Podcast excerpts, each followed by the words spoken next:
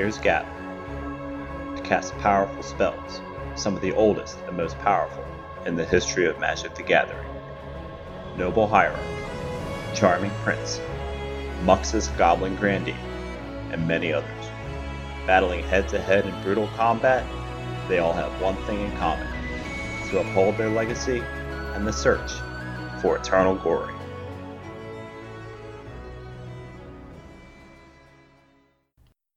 The Eternal Glory podcast is sponsored by Cardboard Live, Bosch and Roll on YouTube, Thraben University, and theepicstorm.com.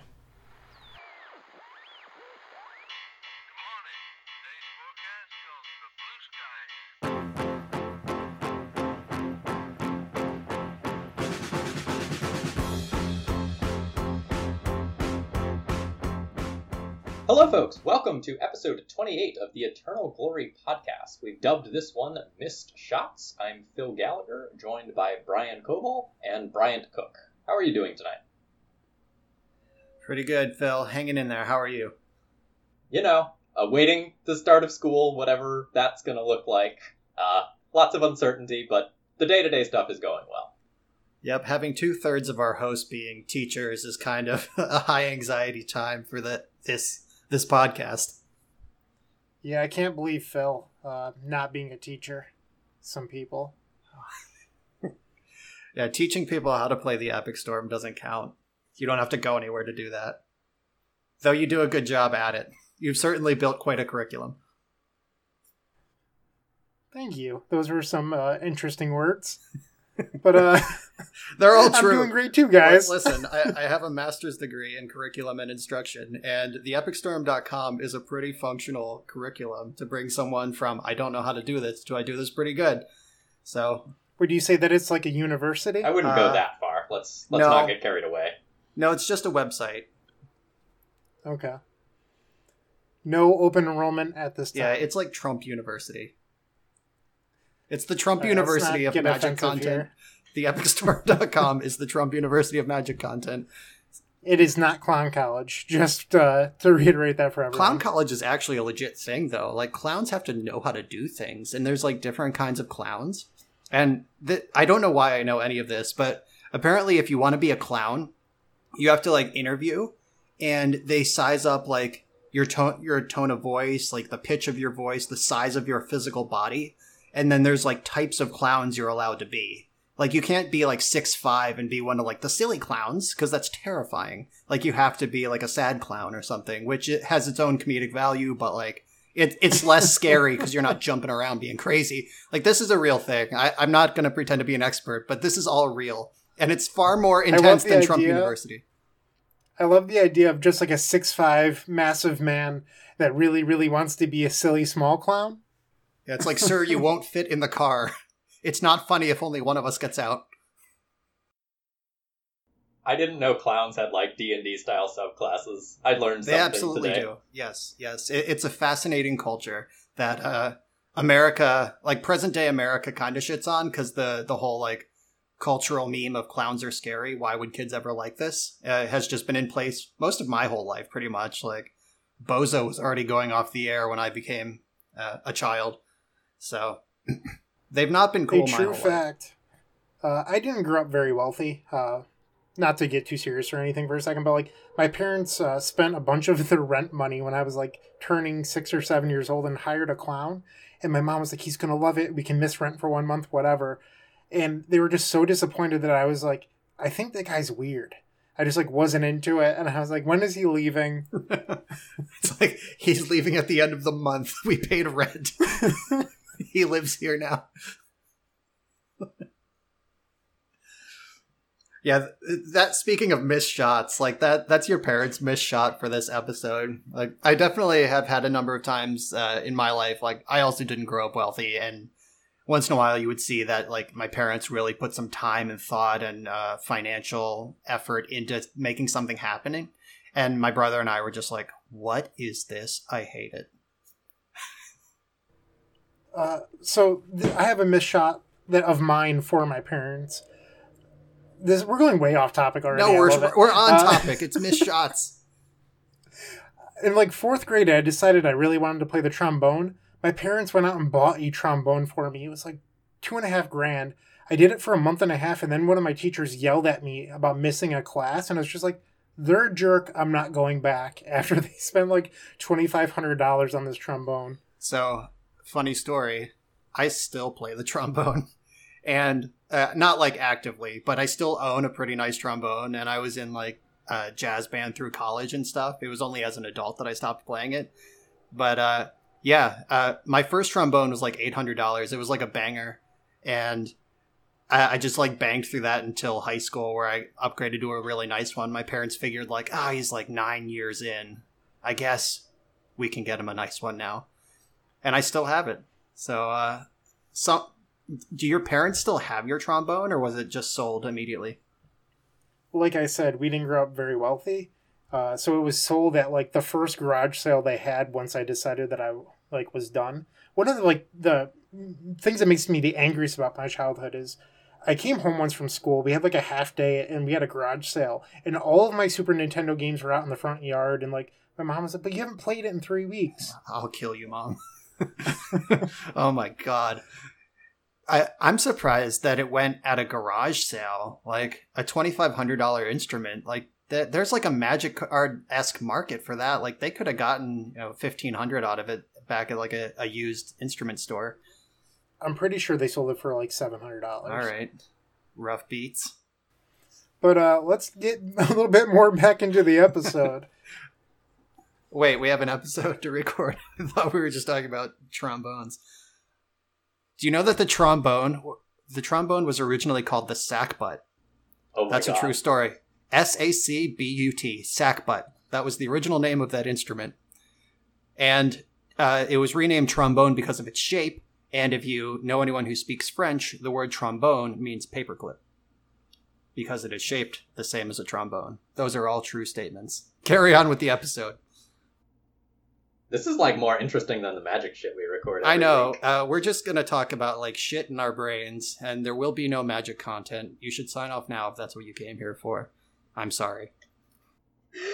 All right, Bryant, quick hit section. All right, Go. so donations. Unfortunately, we did not get any, and I'm here to be the villain. We received the most positive feedback on the last episode on how to beat Rug Delver. We all three of us had MODO opponents telling us how much they loved the episode, people messaging us via social media, Reddit, etc. Zero donations.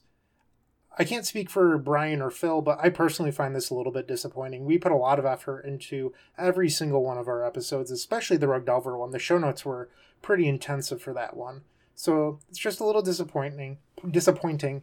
And uh, I'd like to remind everyone that our donations go towards paying our editor, Phil Blackman, who does a terrific job. And at the moment, our funds for paying Phil are beginning to dry up.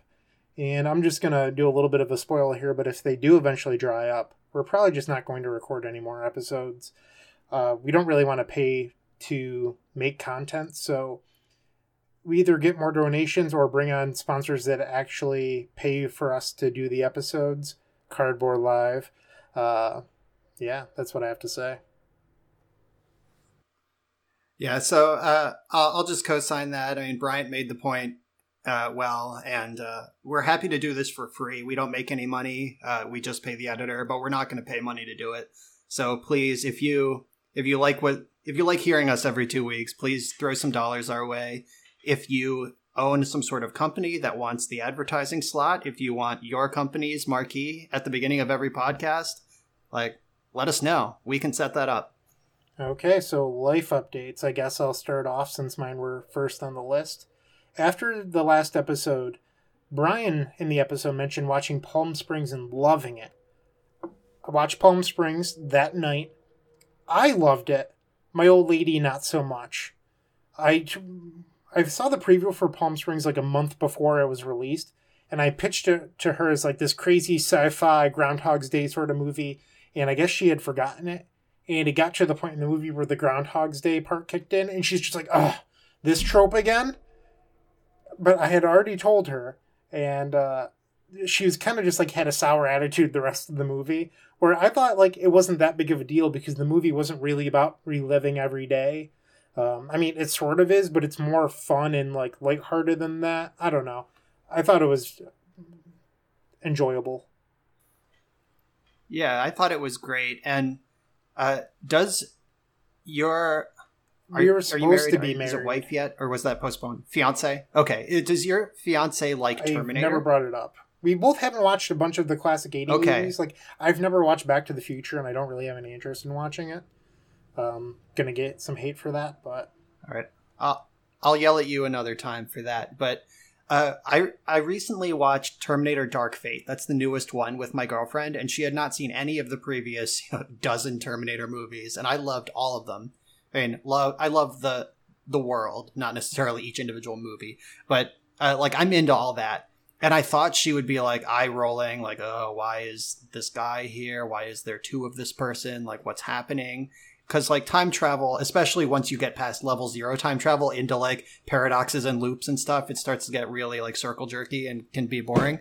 But she was into it. Like she was like okay. And so sarah connor was the first movie and this is john? Where's john now? Oh john's in the future. Okay. And this person was sent back to kill who? Oh i see. And i was like okay. I was i was impressed at how interested she was in connecting all of the timelines through my narration of everything happening in this movie, like filling her in on like 35 years of history of the the world. So uh, I was pleasantly surprised with that, and we both loved Palm Springs, which is my point. So, uh, but I can see why someone thinking it would be a rom com and it's suddenly like a rom com in a time loop would be disappointed. Uh, so this is my own fault.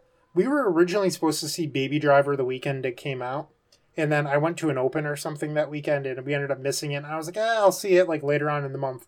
And before I knew it, it was out of theaters. And I had this thing. Fun fact: I fucking love John Hamm. He's one of my favorite actors. I love. Uh, I'm blanking on it now. Mad Men.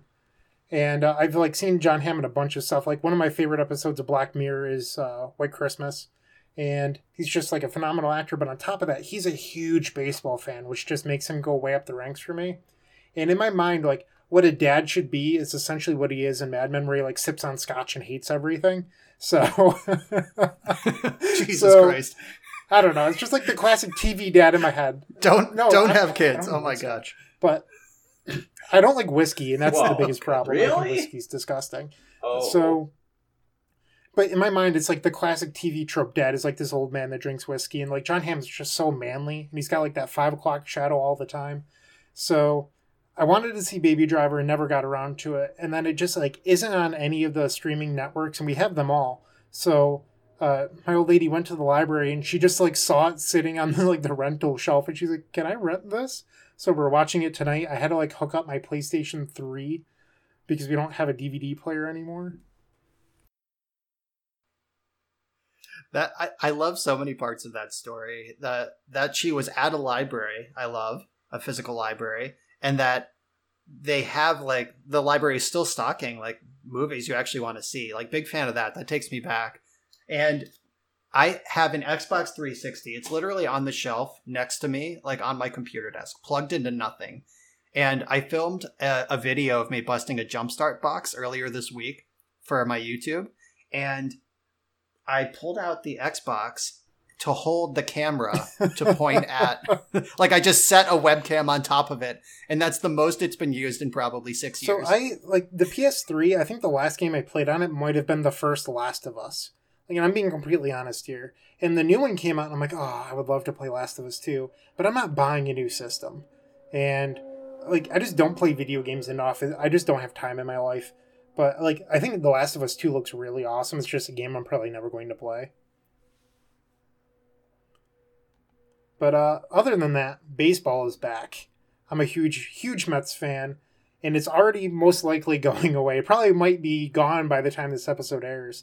Uh, the Florida Marlins traveled to Philly over the weekend, and before they left, four players tested positive for COVID. They got there, played a game, tested more people positive for COVID, didn't say anything at all to the Phillies. And then uh, that morning, Sunday morning, uh, the Phillies were made aware. And then during the game, you'll see that Bryce Harper and some other people wore face masks because they were finally made aware that some of the Marlins had COVID. And then today, being Tuesday, eight more players tested positive for COVID. After Sunday, eight players and four coaches tested positive. So it's like 20 people over the last five days on this team tested positive for COVID. Um, I don't think the longevity for baseball is going to be much longer. And just imagine when the schools open. Jesus Christ. like if if uh, at the MLB with all of their resources and money and the the relatively small number of humans it has to manage can't keep a lid on COVID. I saw some stat Yikes. that like 0.2% of students die from school shootings each year and that more students would die from COVID than school shootings if we reopen. And Betsy DeVos is just like, yeah, that sounds fine. yeah, like, all right. So I, I saw those stats too, and uh, 0.2% of the uh, U.S. population of students is about 14,000 and change human beings. So, like, it's okay that 14,000 children die? And, and, like, first of all, like, that's insane. Second of all, comparing the stat to another thing that shouldn't happen school shootings like gee oh my I, like uh, we're never going to talk about magic if I get started on this. Okay, but I, I, I need to make a second podcast like where I just yell about stuff. One tiny thing on that. So, like, 14,000 children are estimated to die due to reopenings, but the issue is not just the ones that die, it's all the ones that get sick and then transmit it elsewhere. And it's like all the people who end up hospitalized and end up taking resources from people who might need them more. Like, it's not like 14k people get it. It's 14k people die, and you know 100,000 people get it, or or something like that. It's it's insane. So uh, let's just make my way down my list, and then we can ramble on at somebody else's. Uh, I top eighted the Sunday Legacy Challenge this past weekend. All my matches are on YouTube. Honestly, they're insane. Uh, like if you go and watch, like people have watched it and they're like, "Oh, I thought you were just like saying that to hype up your videos." No, my matches are actually just fucking insane my rounds one, two, three, like five and seven are all just like back and forth crazy matches with just stuff that doesn't normally happen. So I highly recommend checking those out. Um, I wanted to mention the changes a little bit. I think on the last episode I talked about testing Thoughtseize, and it's actually one of the things I want to bring up in our miss shot section. But I'm back on Defense Grid. They were huge this weekend, and uh, I'm jokingly calling the list that I played the Rug Killer uh, Rug Killer TES just because it's running Defense Grid's main and then four copies of Carpet of Flowers in the sideboard. I actually took a little bit of our own advice oh, from the last yeah. episode. And if Rug is going to be the most popular deck in the format, doubling the second most popular deck in the format, you got to go for the throat. And that's what my list did. Uh, I beat two out of three Rug lists in that event. Um, and even the round that I lost, it's because I drew zero protection spells in both post board games and then still almost won because Rug is so or the carpet's so good. So check out uh, those matches, and that's my section on my life updates. All right, so I watched Euphoria on HBO. It's a series, and it's phenomenal. It, it stars uh, Zendaya, who plays uh, MJ in the the MCU uh, the Spider-Man movies, and it it's about like a a kid who has all sorts of uh, like anxiety and depression and OCD problems as a kid, and then finds self medication in her like dying father's uh, uh, Vicodin and shit when she's like thirteen, and then she's in rehab by sixteen, and this is like when she's seventeen, and it's just this like kind of gritty, real, like dark side of being a teen story, but it, it's pretty good. Uh, I watched the the Monty Python documentary that's on Netflix. It's a couple years old. Like Terry Jones is still alive in it, but uh, it, it's phenomenal. It's it's a really great story of like from beginning to end of Monty Python. I saw Greyhound. That's the new Tom Hanks movie. He wrote it and starred in it. It's about the uh, Atlantic, uh, the the battles in the Atlantic during World War II, uh, getting the supplies and troops from America to Europe. There's a big section in the Atlantic that the technology of the age couldn't couldn't protect their ships by air support in this giant section of the ocean. So that's where like the U-boats were just like sinking uh, uh, Allied ships left and right because there was no air support. And Tom Hanks is the the captain of one of the protecting ships that's just like zooming around, blowing up U-boats and shit. And it, it's a great story. I watched Cursed on Netflix, which is uh, a new like fantasy series and it sucks. It's got the girl It's got the girl from 13 Reasons Why in it, which that show also sucks. So I was like already kind of off it when it started. And then like like I I think we've talked about this on the cast before where I like if I'm consuming some sort of media, I want to be in it. Like I want to be lost to the world. Like I, I want to like watch the movie. I want to hear nothing. I want to see nothing. No, I don't want to get up for popcorn. Shut up, don't talk to me. Like I'm in the movie. And I had no problem just like stopping Cursed mid episode to just go do something else multiple times. Like I felt no compulsion to continue working through that show. So, so you mentioned in the Monty Python doc how uh, someone was no longer with us. We felt like there isn't a whole lot to watch on the streaming services right now, so we started rewatching Scrubs again because it's my all-time favorite show. Ted the lawyer died earlier this year from cancer, and just watching that show with him in it because like in season one he's in it a bunch. I'm just like I feel so sad. Uh, I don't know. I just wanted to mention that.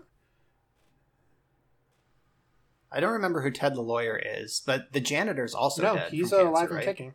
He was just on the podcast. Yeah. What?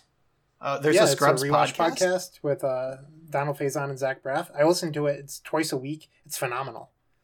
Uh, they talk about how much marijuana they smoke and a bunch of other stuff. I guess uh, Kelso, the chief of medicine, I guess he was the highest person on set the entire time. Like he, he's just like checked out mentally by the time the show had started. It's great.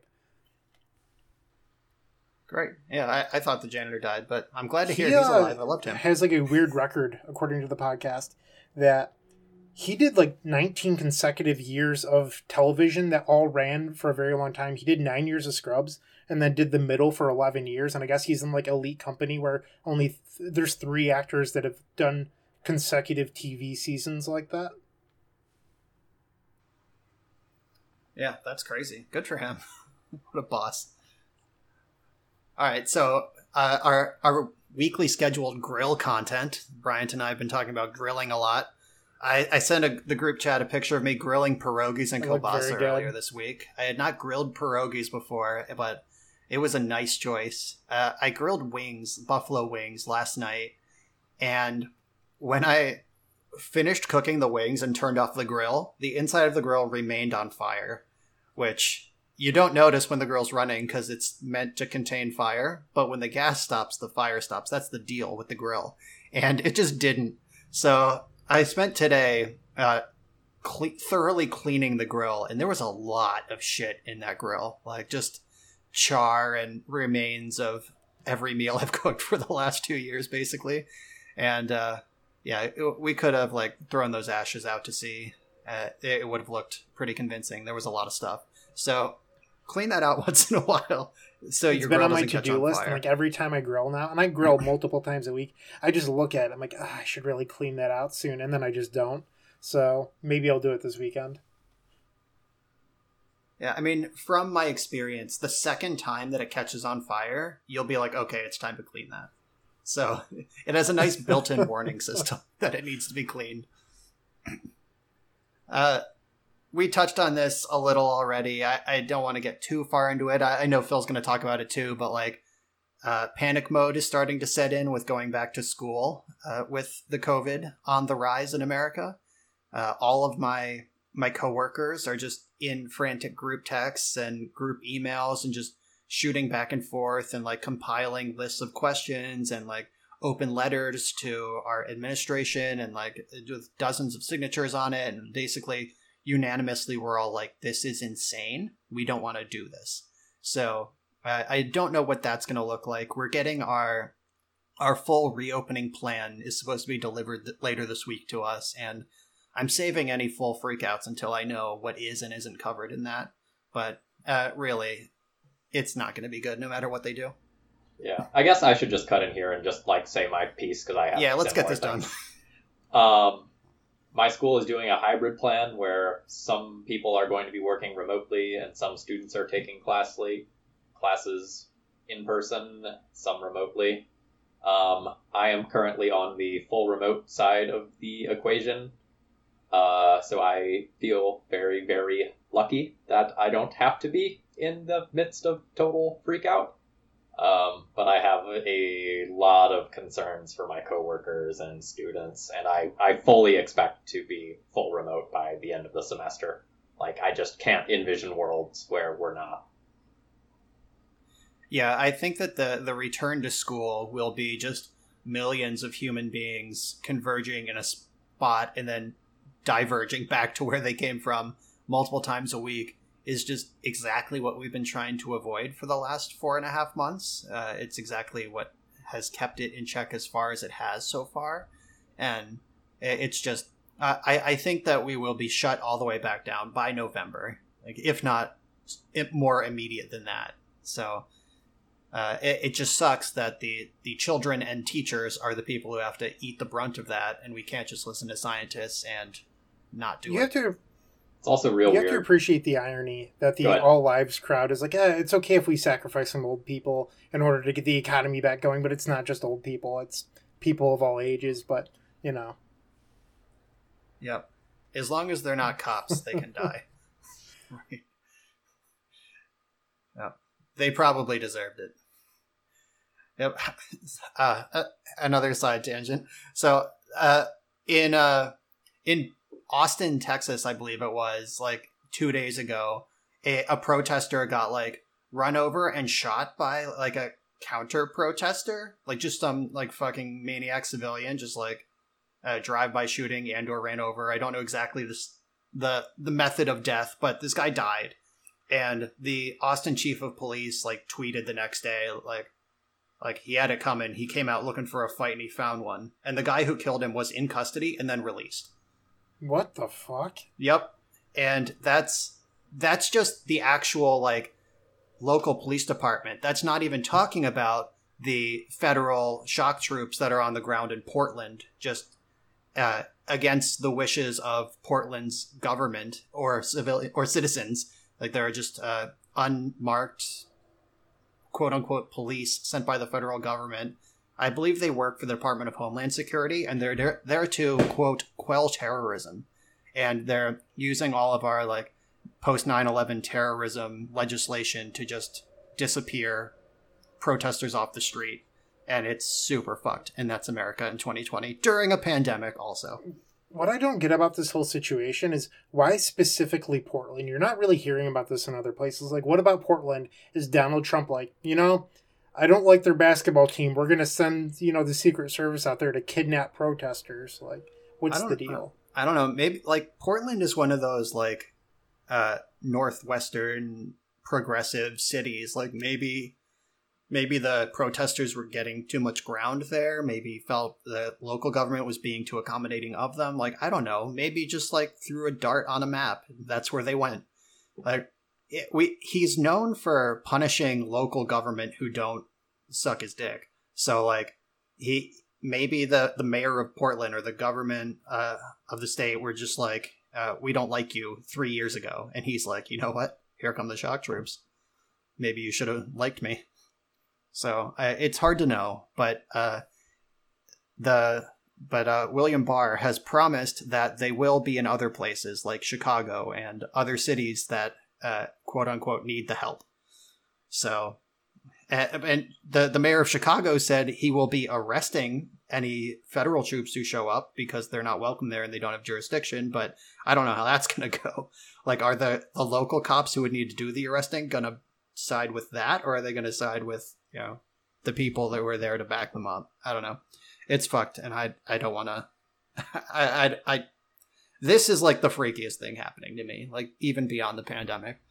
Oh yeah, it's so hard to expend emotional energy on everything when like we have to fight fascism and the pandemic at the same time. Like, holy crap.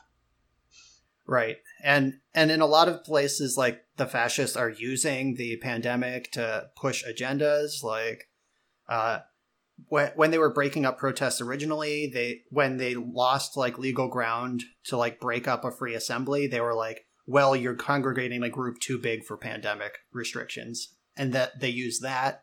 Uh, the administration has been using the pandemic to just peel away all sorts of environmental regulations, like all sorts of safety regs are just being uh, pushed under the rug. Like it, the the the low key word uh, to corporations right now is do what you got to do to make a profit. Like we know it's tough. Like we're gonna look the other way on all the stuff that's normally holding you back. You know, the things that keep their workers and environments safe. Like all of that is just getting torn away. Uh, there was a a chicken plant. I think it was in like New Jersey or Delaware that uh, it's actually increased productivity significantly, like like a ten or twenty percent increase in productivity during the pandemic because they're allowed to ignore all of their uh, regulations. And, and, their workers are just getting sick and they have no protections and but they're making money hand over fist because they're cranking out these chickens. So that's happening also. What a good time to be alive and trying to do a magic podcast. All right uh, so the pt final was this past weekend. I've been working on that for weeks and talk about your missed shots. Uh, i in a field where growth spiral decks and wilderness reclamation dominated everything, they were 65%. Uh, so reclamation was 65% of the metagame, and growth spiral was like in the high 70s, I think it was how the breakdown was. And I built a deck, or I, I tuned a deck with two of my teammates, uh, Dylan Nolan and Mark Jacobson. The three of us played the same 75 to just smash Temur Rec, and it was White Weenie, the classic White Weenie. And you know what they say: friends don't let friends play White Weenie. And I did it anyway. And in the field that was 65% reclamation decks, I played against Temur Rec zero times in six rounds. And I lost to all of the other decks that I knew I would lose to. I was just hoping to get paired against the deck that everyone was on. So, big miss shot there. Um, we we've been breaking it down in the postmortem for the team, and uh, I had a lot of brilliant minds working very hard on Temur Rec. I think our team had the best list and the best sideboard plans, and I had access to it and just decided not to do that. Uh, we we put uh, one into the top eight, Alan Wu, and we put one into top sixteen, Austin Bursavich. And then I don't know where everyone else landed, but I think like it was basically just like me, Dylan Nolan, uh, the two of the three White Weenie guys, and like uh, Cyrus Cormagill. I think we were the only ones on the team who didn't make day two. So the team did very well, and I chose to not do the great thing that they all did. So, ouch, but is what it is. But the good news is I get to play Magic Online again. Uh, the all this PT testing for the past months has just kept me chained to Arena, and since I've been back on Magic Online, I recorded a video with the new Shark Still deck. Uh, I made some changes to it. I think it's pretty great. That league is available. Uh, I bombed out of the Energy Legacy Open with the same list that I recorded the video with. All the games were close, but uh, I, I, just need to tune it some more. Uh, I I do believe that Sharknado and Hall of Heliod's generosity are real, and people should get used to it being in Legacy. Like that that engine is seriously fucked. And if you haven't seen my my video, like I, I have the full league playthrough, but I also have like a two and a half minute just like highlight reel of uh, me coming back from an opponent who had Jace unopposed for four turns, Oko unopposed for like 15 turns, and I won the game because I was able to get Sharks and Heliod cranking. It's pretty sick. If you're interested in more of that too, Cal and Whitefaces Smith top eighted the uh, Legacy Challenge this weekend and had a little bit of a different take than Brian's list. So if you just want to check out more Shark Still sort of stuff, you can also check out his four color list. Yeah, the the just those two cards, they're they're they're a pretty slim package. Just like the Hall being a uh, a colorless land is a kind of a big cost to put in your deck. But even just having like three Sharknados, uh, like that's what Callum did. He he's a Stoneblade list, four color Stoneblade, and he has three sharks in one Hall, and it's just this like fucked up late game engine that everyone's going to have to plan for when they play against you. So uh, I think there's a lot of a lot of shells you can put that small package into, and uh, it, it's it's the real deal. I'm into it. What do you think about me adding it into the Epic Storm? Like, do you think Shark Typhoon would be good to reveal to ad nauseam? Do you have enough white sources uh, to support Hall? Well, I have th- th- up to four copies of Mox Opal. You could sack LED and just put it on top. Oh my god, that that's really good. All right, so uh, Brian's going to work on that. Uh, that's going to be Epic Storm version 11.0.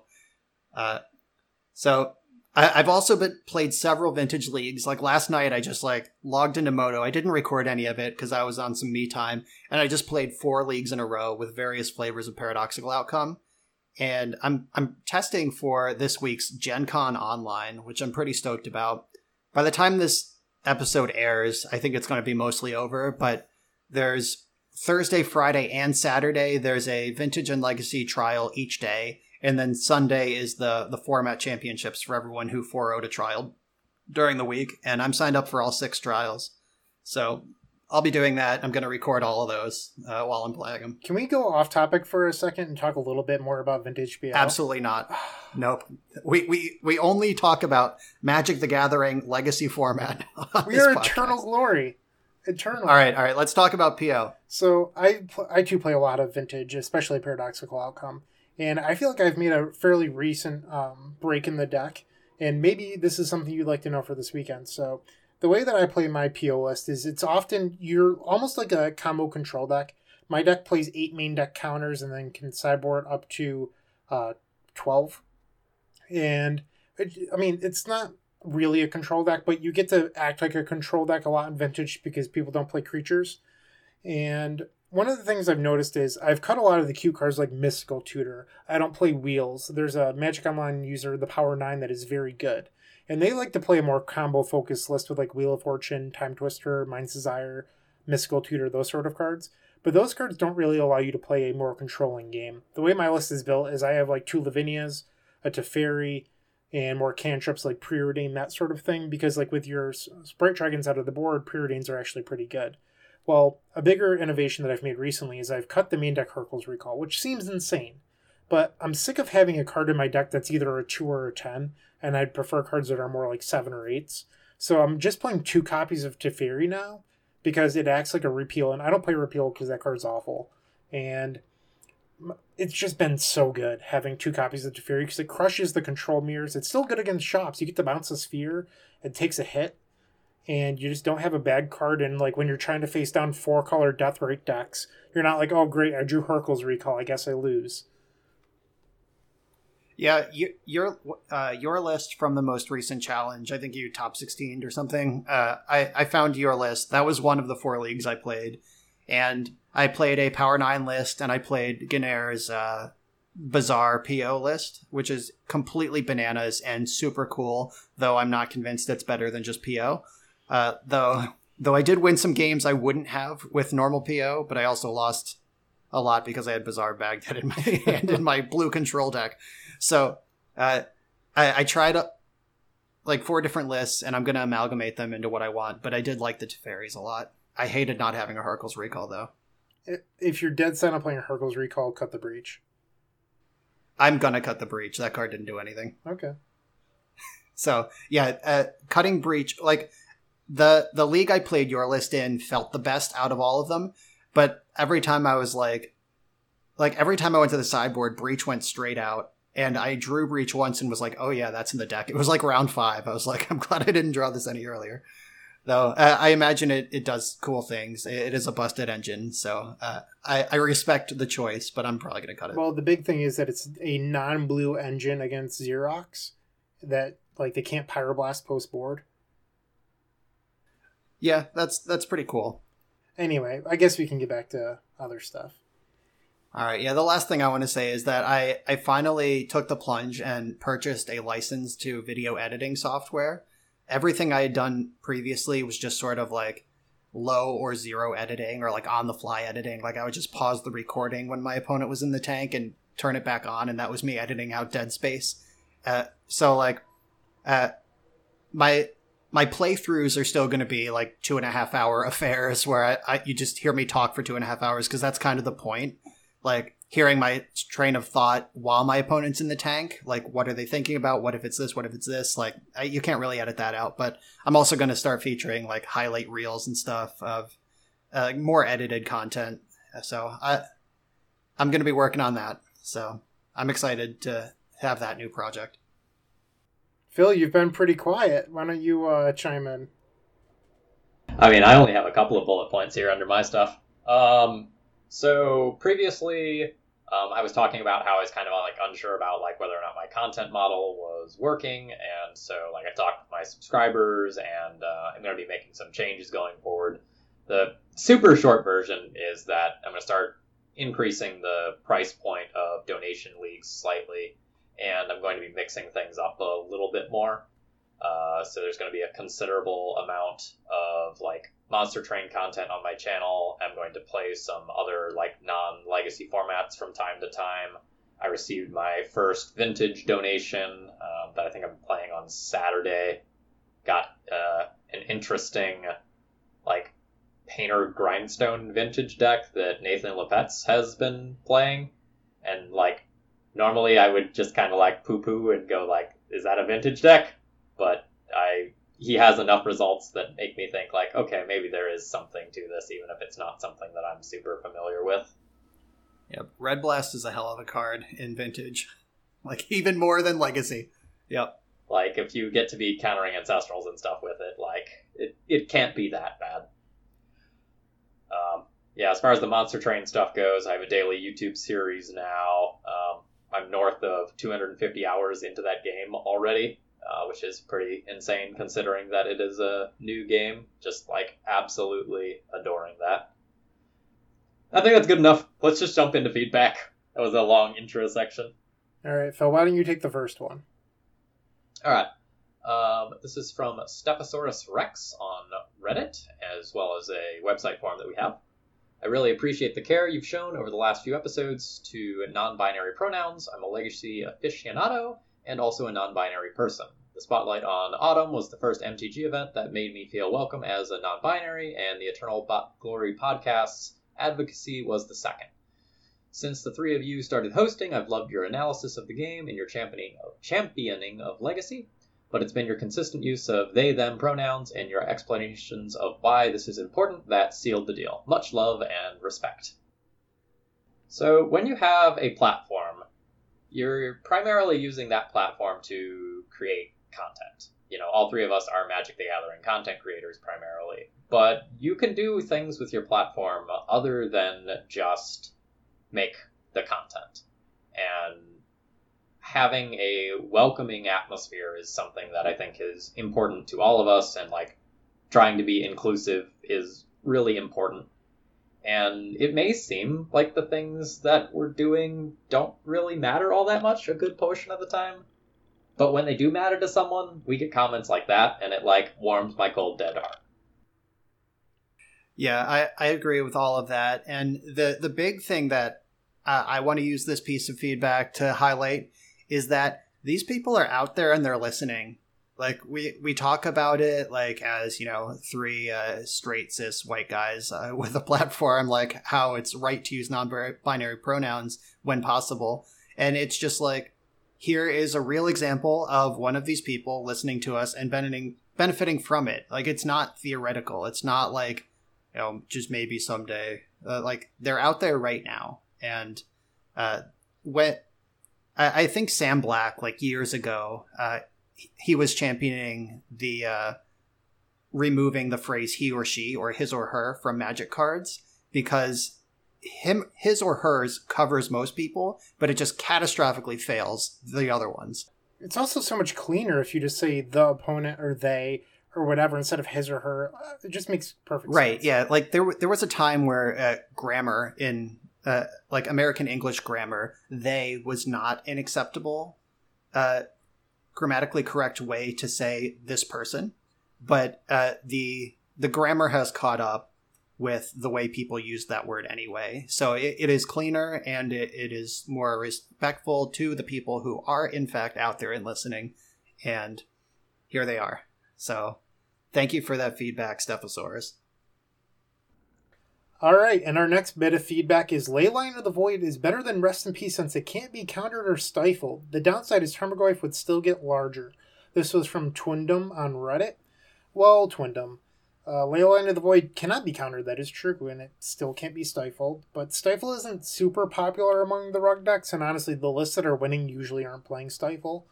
And I do agree with you, the downside is that Leyline of the Void doesn't hit Tarmogoyf, which means if you're bringing in Leyline of the Void against Rug Delver, you're bringing it in to mostly just hit Dreadhorde Arcanist, and then sometimes if those lists play Hooting Mandrills. So a card like Rest in Peace can effectively guarantee shut off multiple win conditions. And like Rest in Peace paired with like Pyroblast answers every single threat out of Rug Delver. So it hits like Oko and Delver, and then Dreadhorde, Tarmogoyf, Mandrills. That's everything. Um, I understand that two mana can be a lot against Rug Delver, but you're also a deck that plays basic lands and counter magic of your own. That's my opinion. I, I agree with everything Bryant said. And the important thing, and I'm going to talk about this a little more in my section when we're really talking about uh, the, the subject for the week.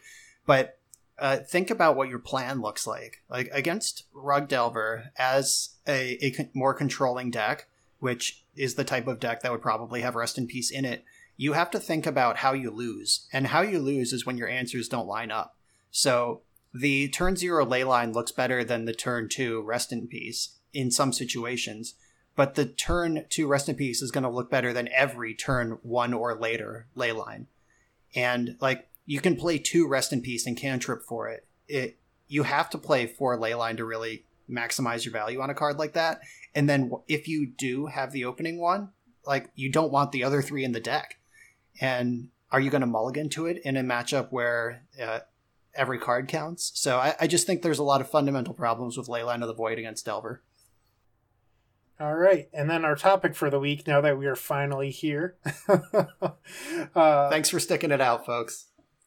We put up a we asked a question on Twitter, like, what would you, the fans, like to hear about this week? And the winner was Michael James Noble from Philadelphia. Hi, Mike. Mike says, I would like to hear stories about ideas that you had. The higher the stakes, the better. That blew up in your face. What didn't work? Bonus points for atro- atrocious versions of the Epic Storm in particular. Thank you for listening, Mike. We greatly appreciate you responding and your continued support of the Eternal Glory podcast. We, in fact, like it so much that this is going to be the topic for the rest of the episode. So, uh, legitimately, thank you. Uh, we have some horror stories to tell. Um, and I'm going to start with kind of a, a deep dive on uh, one atrocious failure from my recent past, and then we're going to kind of go into a lot of other examples more narrowly. So the stage is the Legacy Premier League in 2019. Uh, so for background, this is when Wrenn 6 Rug Delver is all of the rage, and it's also the narrow period where both Rug Delver and or sorry, where both Wrenn and Six and Oko are legal at the same time. And Hex Drinker is one of the primary flex slots, flex slots in Rug Delver. So, in doing all my testing for this event, I hadn't figured out how to beat Oko with Red Prison yet. Um, I was conceptually approaching the matchups wrong at the time, but I didn't figure that out for another two months. Um, Wrenn 6 and Plague Engineer were really popular cards in the format, making all the X ones of D&T kind of, uh, you know, atrocious. And given how many X ones are in that deck, even if you hedge a little bit, um, life was still hard. And that left me in a really weird spot for deck selection because those are my like two go-to decks when I have a tournament that matters. And to boot, I was in a pod that was really tough. I was in a pod with Autumn, Julian, and Bob. I was expecting Bob to play depths, and both Autumn and Julian to be on Rug Delver, and I ultimately was right. And I set out to try and figure out, you know, what should I do in order to combat this. And one of the coolest things about the Legacy Premier League is that we were working with open deck lists at the time. And this was before open deck lists were, you know, super popular. And I, I had this idea, and I'm not going to say it was healthy, but it happened. Um, so let, let's start with some fellow podcaster feedback. If you're expecting to play against Rug Delver in 2019, what are you going to bring to the table? Not mono black pithing needle dot deck. Okay, good. I settled on mono blue pithing needle dot deck, so. Oh crap! I was so close. I, I knew it was something like that. Uh, that was the year I flamed out. I'm pretty sure. I tried to play humans, and then something else, and I lost because Vedalken whatever isn't a human, and I just like auto clicked human like an idiot. But I'm done talking now. We'll get back. Yeah, I don't know. You lost to some really bad player on a terrible deck, if memory serves, in a matchup that you clearly lose to you? should I can't won. remember. I black out the games I don't win, That makes a lot of sense.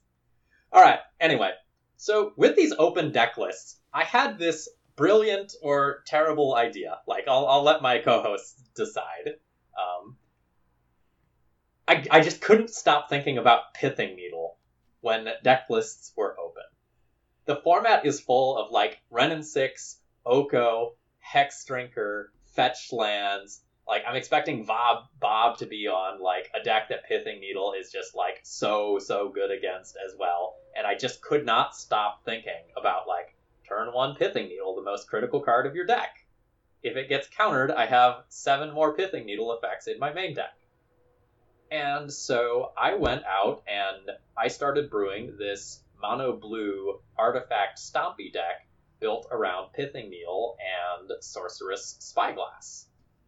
And I didn't necessarily think that this was the best idea ever, but it was such a unique angle of attack that I felt like a genius for trying it out, and and I just like had to go there. I, I just absolutely could not pass up on the opportunity to try this out. So, um, I brewed this deck featuring Urza, Master of Etherium, Karn Scion of Urza as like the primary like beatdown cards, and I supplemented it with this tr- Trinket Mage package that included things like Walking Ballista and Basilisk Collar to like give me removal and life gain versus Delver, and I was thinking, hey, I'm gonna have a you know 12-12 construct, throw Basilisk Collar on it, connect with it once, and they're not coming back from that ever and I sat down to goldfish this deck. And I goldfished it for like two hours. I like tweaked the build a bunch, redid my mana base to make the numbers work out a little bit better, goldfished it again for another hour or two, and I was pretty happy with it. The thing was, how can you playtest a deck that is specifically built for open deck lists? You can't just jam it into leagues, right?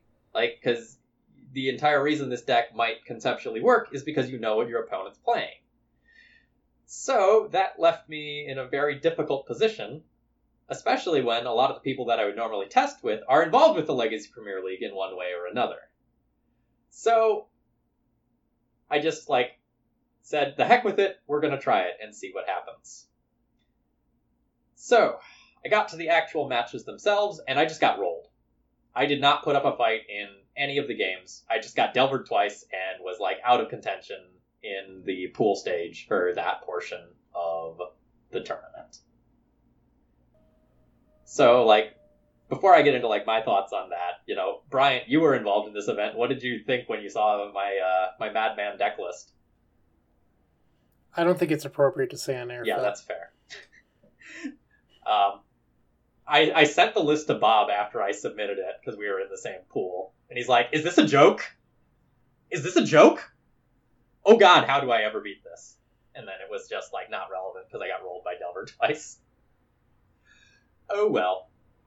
So I felt like I had a really cool idea here. Like like I had noticed something and thought of something that people hadn't thought of before, and like I had a really cool observation about the format and conceptually, I don't think what I did was absolutely crazy, but I just underestimated the high power starts that my opponents could have. And and I did nothing in two rounds. Like I might have shut off their Okos, but you know, resolve a Tarmogoyf, Daze force the next two plays, get someone dead real quickly.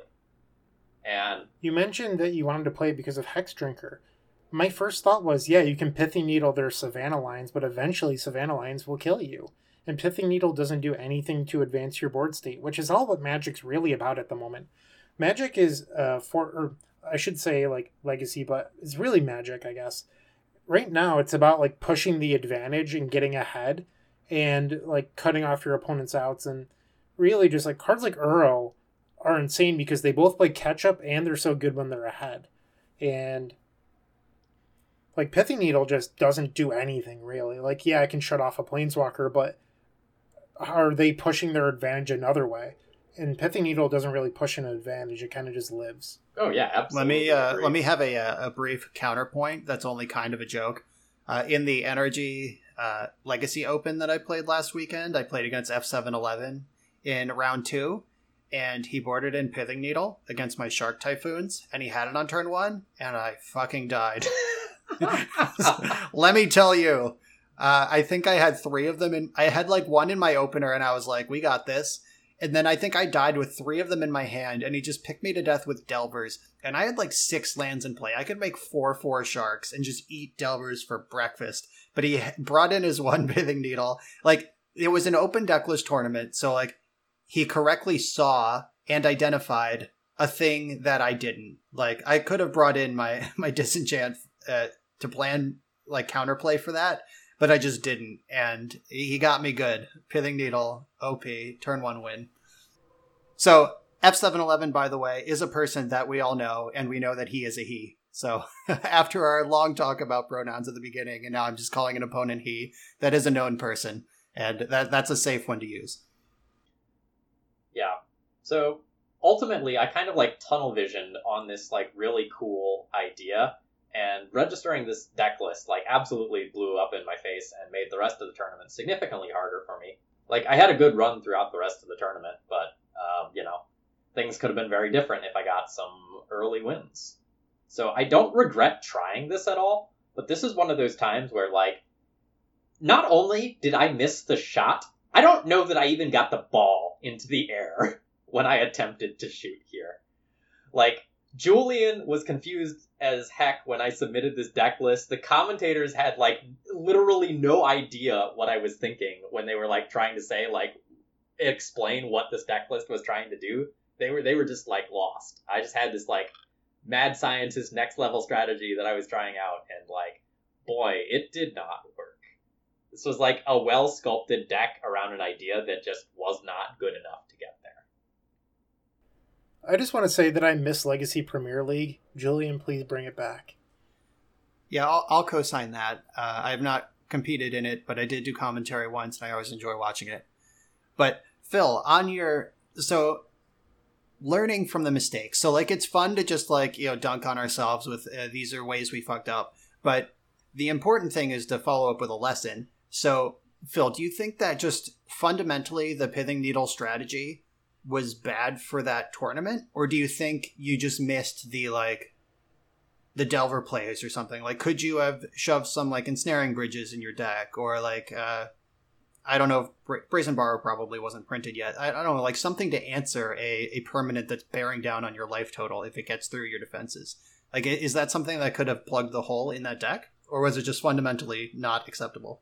So if I were going to do this again, I would have pulled aside someone like I don't know, like Tom Hepp or someone, and said, "Hey, can you spend a couple hours testing this matchup for me?"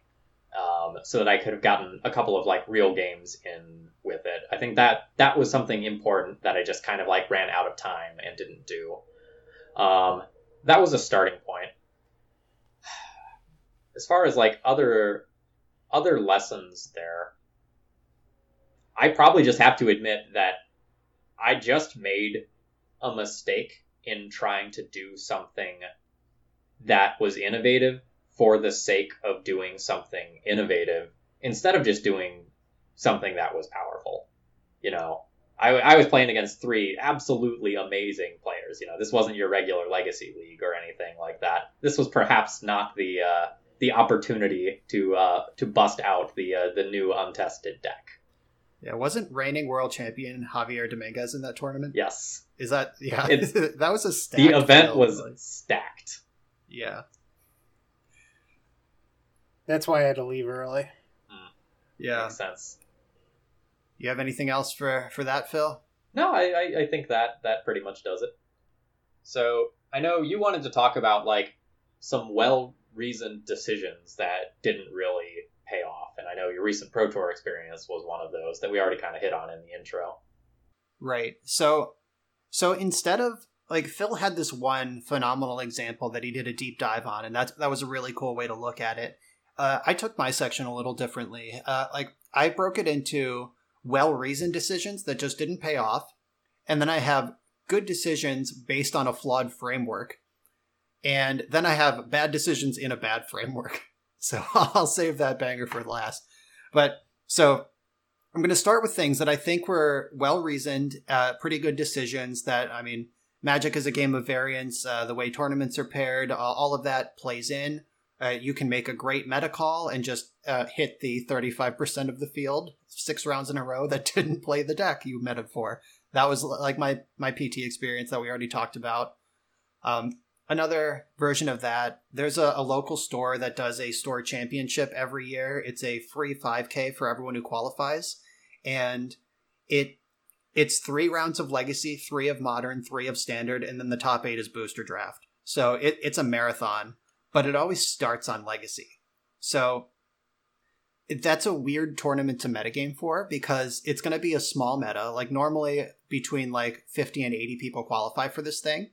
And a lot of them qualify, like the, the routes to qualify are like outright win any Saturday tournament, which could be any format from limited to vintage, or top eight two Saturday tournaments in a month, or outright win two weekday events in the same week. And so it's like Monday Modern, uh, Wednesday Standard, uh, two, Thursday Legacy, Friday Draft. Like if you outright win and any two of those in a week, you qualify. So the people in the field came from a variety of formats.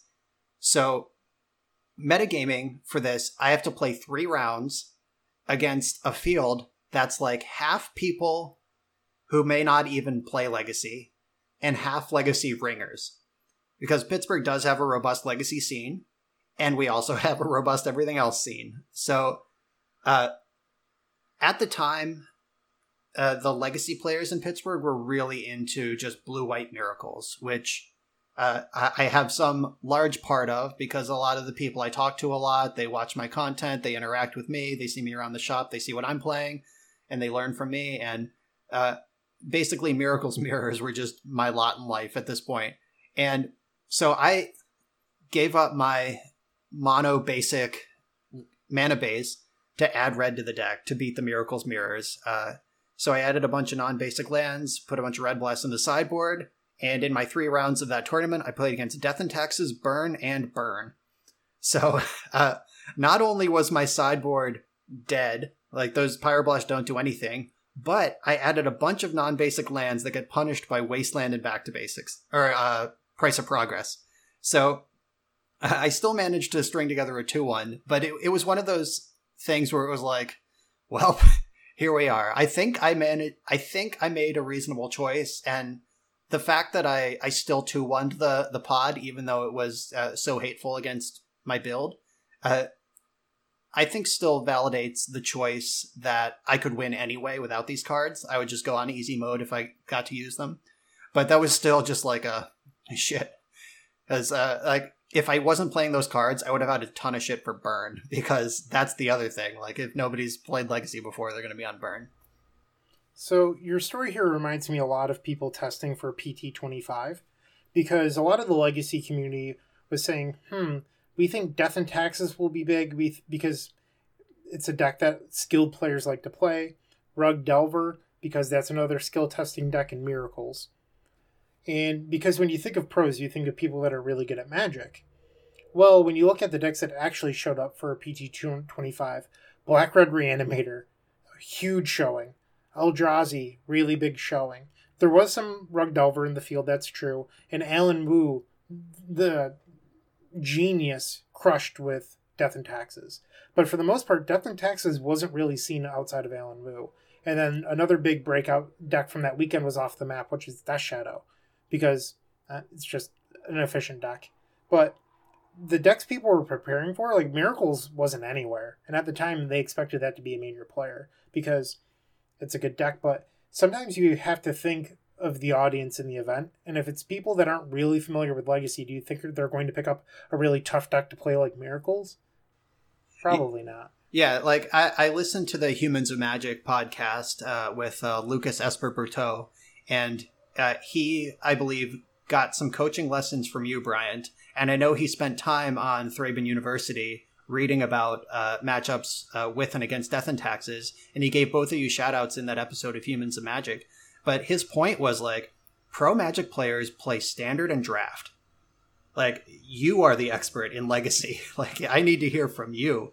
Uh, I, I don't know this stuff. Like, there's a lot of skills that transfer, but like, uh, because someone is really good at draft at the pro level doesn't mean they can just pick up death and taxes or miracles uh, for a pro tour.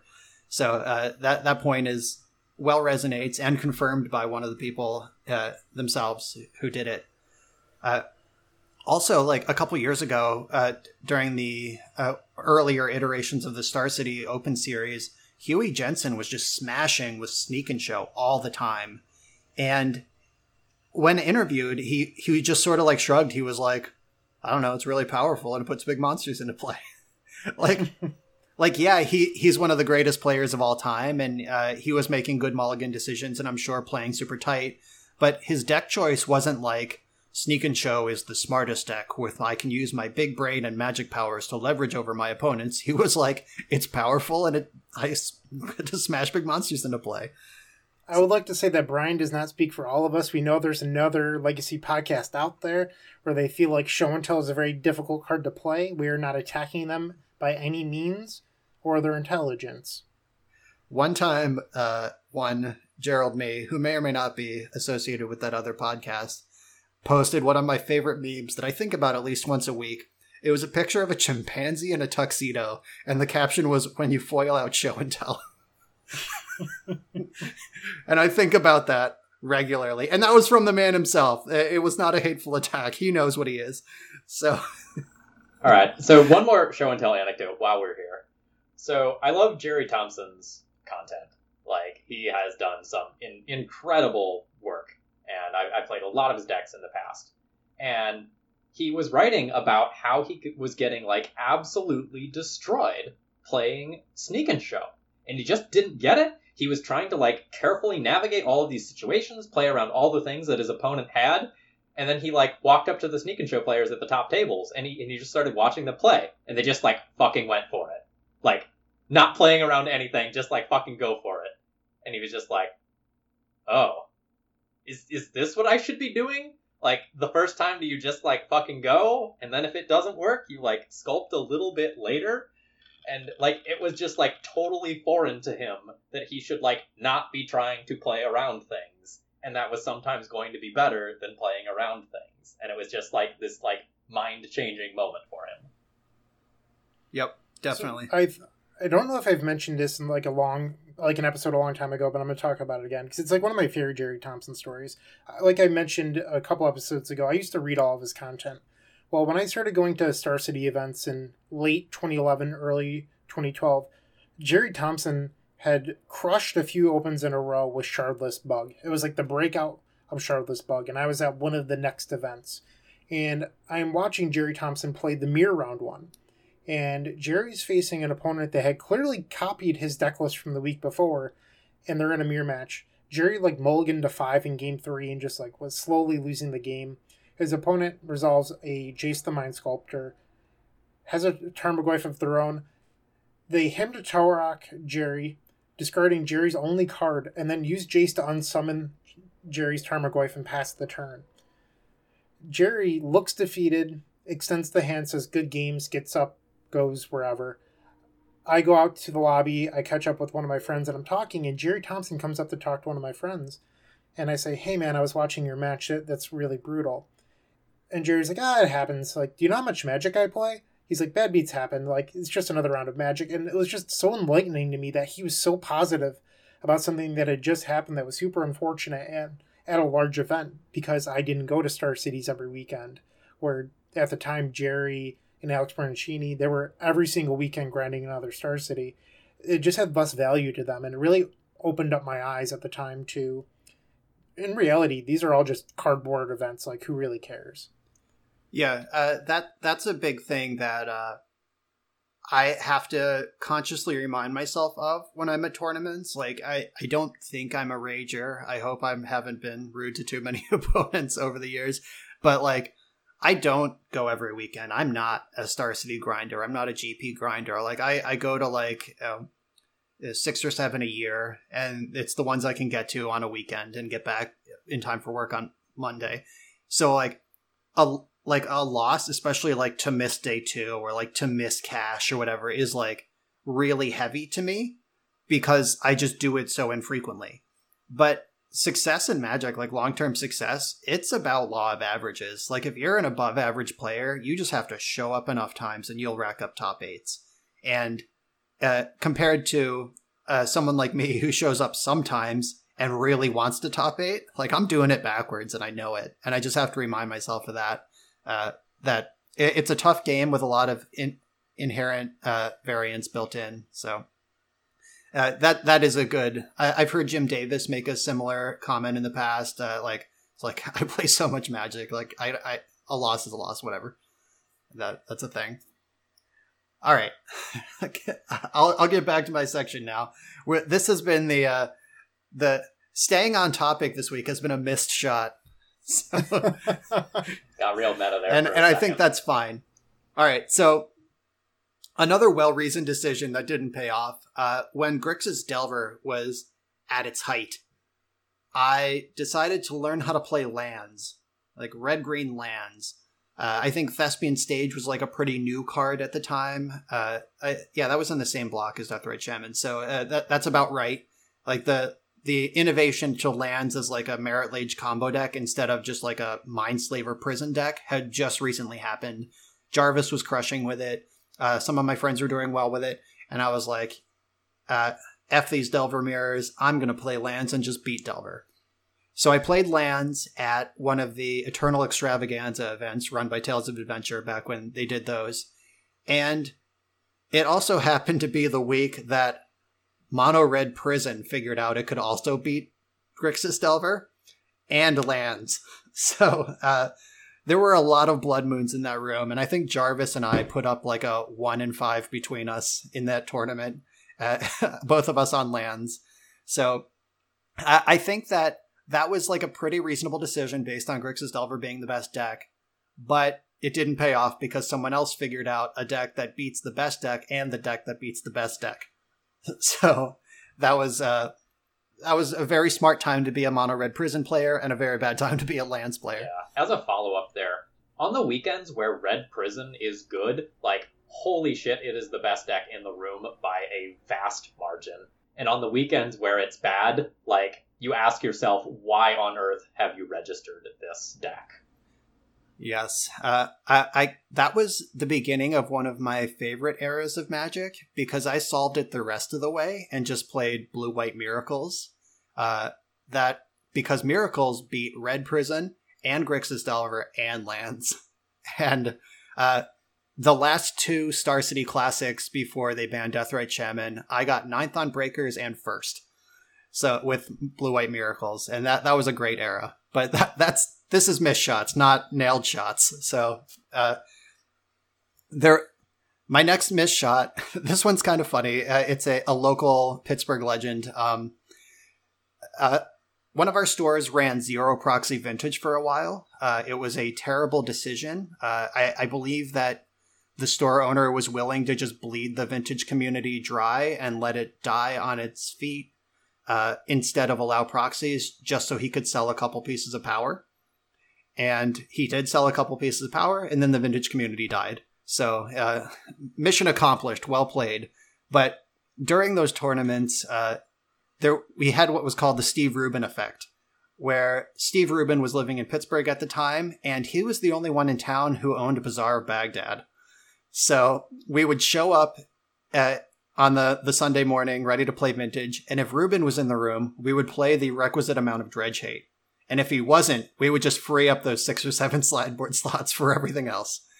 And that worked out fine for a, a couple months until I think somebody figured out that we were doing that and then just borrowed Steve's Bazaars and crushed us with dredge. so uh, someone else made a extremely well they they metagamed us personally and it was a, great choice. So power to them, and you know, fuck me for being intelligent for a little while. And my last well-reasoned decisions that didn't pay off are MTG finance related, which uh, is not something I usually dabble in. I, have done like a few minor specs over the years. Like I hit pretty good on Natural Order when Progenitus was previewed. I hit pretty good on Dark Depths when Hexmage was previewed. But I have a lot more losses than I have wins in this category. I'm not going to lie. And at the very same uh, Eternal Extravaganza that I got crushed on lands, Eli Kassis won that tournament with Turbo Depths featuring Living Wish. And Living Wish hadn't had a reprint in a long time, and this was during a, a period of like any card that won a tournament would spike. And I was in the room when it was happening, so I was like on eBay on my phone just buying all the Living Wishes I could find. Two things happened. One, Living Wish didn't spike when the results went out the next day at all. No motion. And uh, one of Masters 25 previews started shortly after that, which included Living Wish. So I just got uh, crushed in two directions. I, I, lost a ton of money on that, and uh, my bad. And I did a similar thing with Vedalken Shackles. Uh, it was in the early days of Modern. I was playing against Harlan Fear in a Star City Open, and he just dismantled me with Vedalken Shackles. And I was like, wow, I forgot about that card. I bet everyone else did too, but if Harlan's playing it, he's pretty visible. He's going to put up a result and it's going to spike. And they were about seven bucks at the time. I bought probably like uh, 10 to 15 of them, and they're still seven bucks today. It's been about four years, and they are the exact same price despite no reprint. There is no casual interest. It never took off in tournament play. I have all of those Vedalken shackles still in my box with all my living wishes. So, uh, those, back, those sorry, are two big misses. No, go ahead. So going back to the uh, the Eternal Extravaganza event, personally, that was one of the worst weekends of my life. Like, just a lot of things went wrong that weekend. Uh, but one of my childhood friends lived in Baltimore and just decided he was going to play Magic again. And he's like, Bryant, what should I play this weekend? And I was like, you should play something you're comfortable with. He goes, I think I'm going to play the Epic Storm.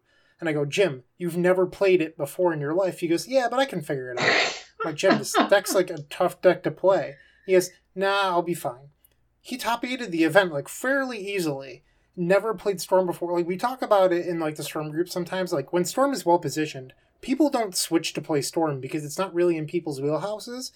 Jim's an anomaly. He just decided he was going to play Magic again after like four years off. Never played Storm before in his life. Just coasted. Um, it's just like so weird to me that I feel like I had to mention it. He just shattered the uh, fragile storm player aura of "this is hard and we're smart because we do it." Well, that's not even it. It's just like Ant could be the best deck in the format. You'll get a couple people to switch, but for the yeah, most part, people I, are going to keep on playing their Delvers. Yep.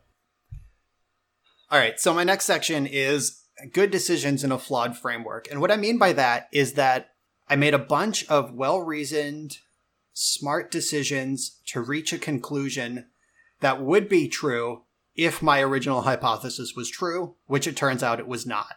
So you're basically building a beautiful house on a foundation of mud. That that's what I mean by this. And my biggest example of this is I played elves. I worked hard on legacy elves for the entire duration of divining top miracles dominance of legacy. Like I, I didn't start playing Miracles until after they banned Top. Like I was just an Elves player during that time, and uh, I was in pretty regular contact on Twitter and Facebook message with Julian. He was do- crushing with Elves over in Europe, and I was trying to do it here in America. And I played Elves in a lot of tournaments. I knew every role of every card in every matchup. Like uh, I, I was like eat, sleeping, and breathing Elves. But the problem is that if I was able to just take a step back and realize that the best deck in the format can Wrath of God at instant speed for one mana, maybe I should have just done anything else during that period.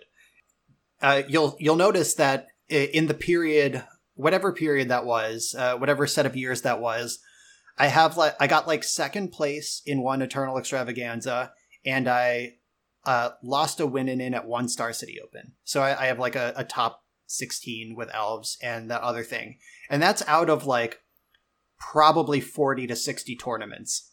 And that's a pretty bad conversion rate uh, if you compare it to when I picked up Brainstorm afterwards, and uh, you see like pretty regular top eight since then on my MTG Goldfish account. So uh, I was throwing a lot of shit at the wall. It was very smartly thrown shit but it still was not affecting the wall. And that that's uh, I I can't I don't even want to think about how much uh, money and tournament equity and everything I hemorrhaged over those years just playing elves into Terminus. Yeah. You're talking about my life, Brian. Yep. A lot of this rings real true here.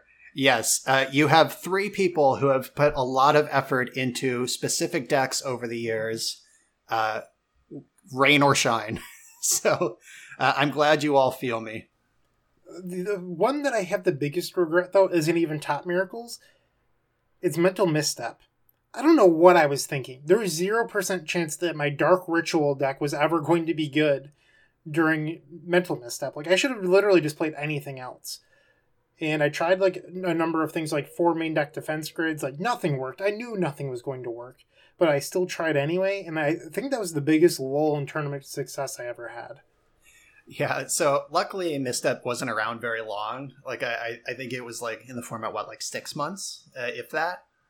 Something like that. But so funny, funny story. I've probably told it before, but I played elves during Mental Misstep too, but I adapted the deck, raised the curve, and played Food Chain Elves during Mental Misstep, and I top sixty four GP Providence uh, in 2011. Was it 2010? Uh, whenever Misstep was legal with Food Chain, because I wanted to play elves, but knew I couldn't in the face of Mental Misstep. Innistrad came out after NPH, right? Uh, yes. Yeah, I was trying to think of the timeline. I'm like, I wonder if like Cavern was out by then, but I was like, I'm pretty sure it wasn't. There definitely wasn't Cavern, and I don't believe Delver of Secrets and Mental Misstep were ever in the same format. Yeah, I do remember there was two weeks actually. Yes, that's how I remember it. There was two weeks where they were both legal because I didn't go to Legacy locals those two weeks because you could Snapcaster misstep in Legacy. I'm like, I'm just not dealing with Oh, that. baby. so I just Nope. didn't go for two weeks. Oh my god. Yeah. Yeah, Mental Misstep was a huge mistake uh, to print at all. Uh, that notwithstanding, uh, That was a did- miss shot, Wizards. Yeah, they did miss their shot. So uh, I, I was going to move on, but now I'm not. So their their own reasoning about mental misstep costing Phyrexian mana was if blue gets direct damage in gut shot, it's only fair that the other colors can counter it. And like they they like straight faced like dead ass wrote that in an article. And then like everyone was like, just put it in your blue deck. and you, like this sends the blue decks through the roof. It it's not like you can't just pay blue for it. So, uh, but yeah, the, at the, the the end of that format, where just like goblins had four mental missteps in it because they had to fight over their aether vials, like that that was so fucking stupid. There was a couple like thought philosophies I really liked during that format. First, there was the Hive Mind deck that ran actual zero ones, not even mental missteps to counter your opponent's mental missteps, like actual zero one mana cost cards. And then there was Blue Zoo, if you remember that deck. It ran Delver, Wild Nacatl, Steppe Lynx, Lightning Bolt, Mental Misstep, Brainstorm. Uh, it was literally just like a, a deck. It was like 41 mana cards and then 20 lands. Uh, it was brilliant. Yeah. All right. All right. Fuck mental misstep. We're all in agreement on that. Another uh, good decision on a flawed framework. Uh, Grixis Control during the Dig Through Time era. This was a deck that uh, Rich Shay developed. Uh, I believe he got second place in a, a Legacy Open with it during this time. Uh, Chris Stagno and I were working on it with him. And the three of us put up the best results that any of us, ha- the most consistent good results with the legacy deck that any of us had for a while, and we were all doing it together with the same sweet list. Uh, I lost a win and in for the Legacy Open that Rich got second in on the same 75. And one huge thing that we missed with playing Grixis Control in the Dig Through Time era is that Grixis Delver got all the same engine tools that we did and could attack its opponent effectively.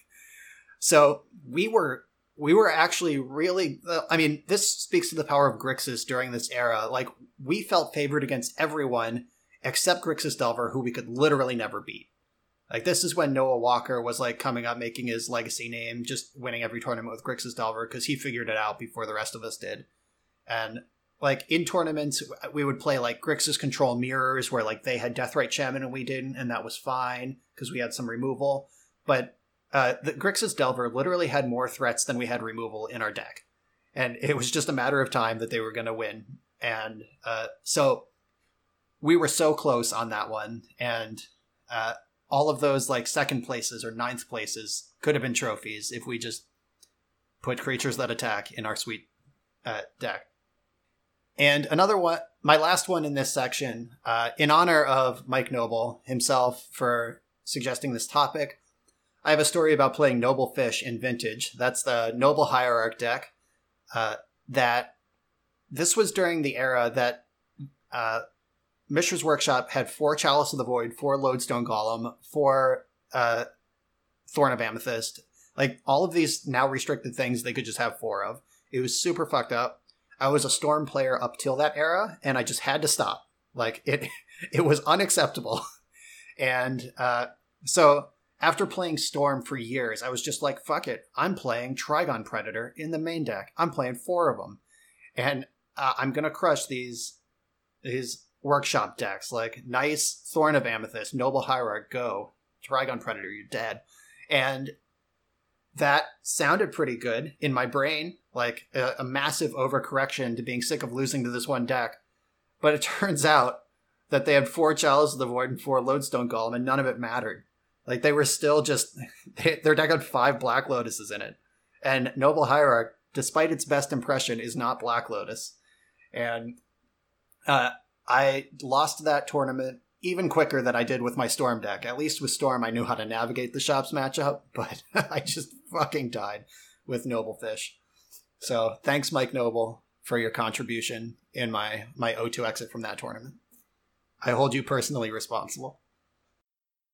I was on a hangout call recently while some of us were playing Legacy with Mike Noble himself. And something that came up is Legacy's so miserable. Your opponent just always has four Chalice and four Karn.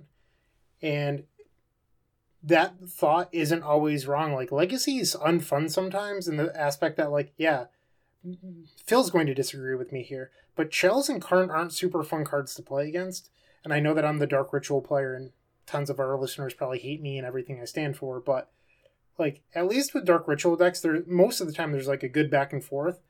With Chalice decks, that doesn't really exist. That's the point of Chalice of the Void. You ran straight into it. Like, nope. I'm sure, like, I don't know what the conversation at Wizards was like when they were designing Chalice of the Void, but they're like, hey, how can we pay two or four mana to end the game? Maybe we should print that card. I'm, I'm sure, honestly, the answer was they, they weren't testing eternal formats because they don't, and we know that they don't. I'm sure it was just like, how bad could this be in standard where cards cost like two, three, four, and beyond?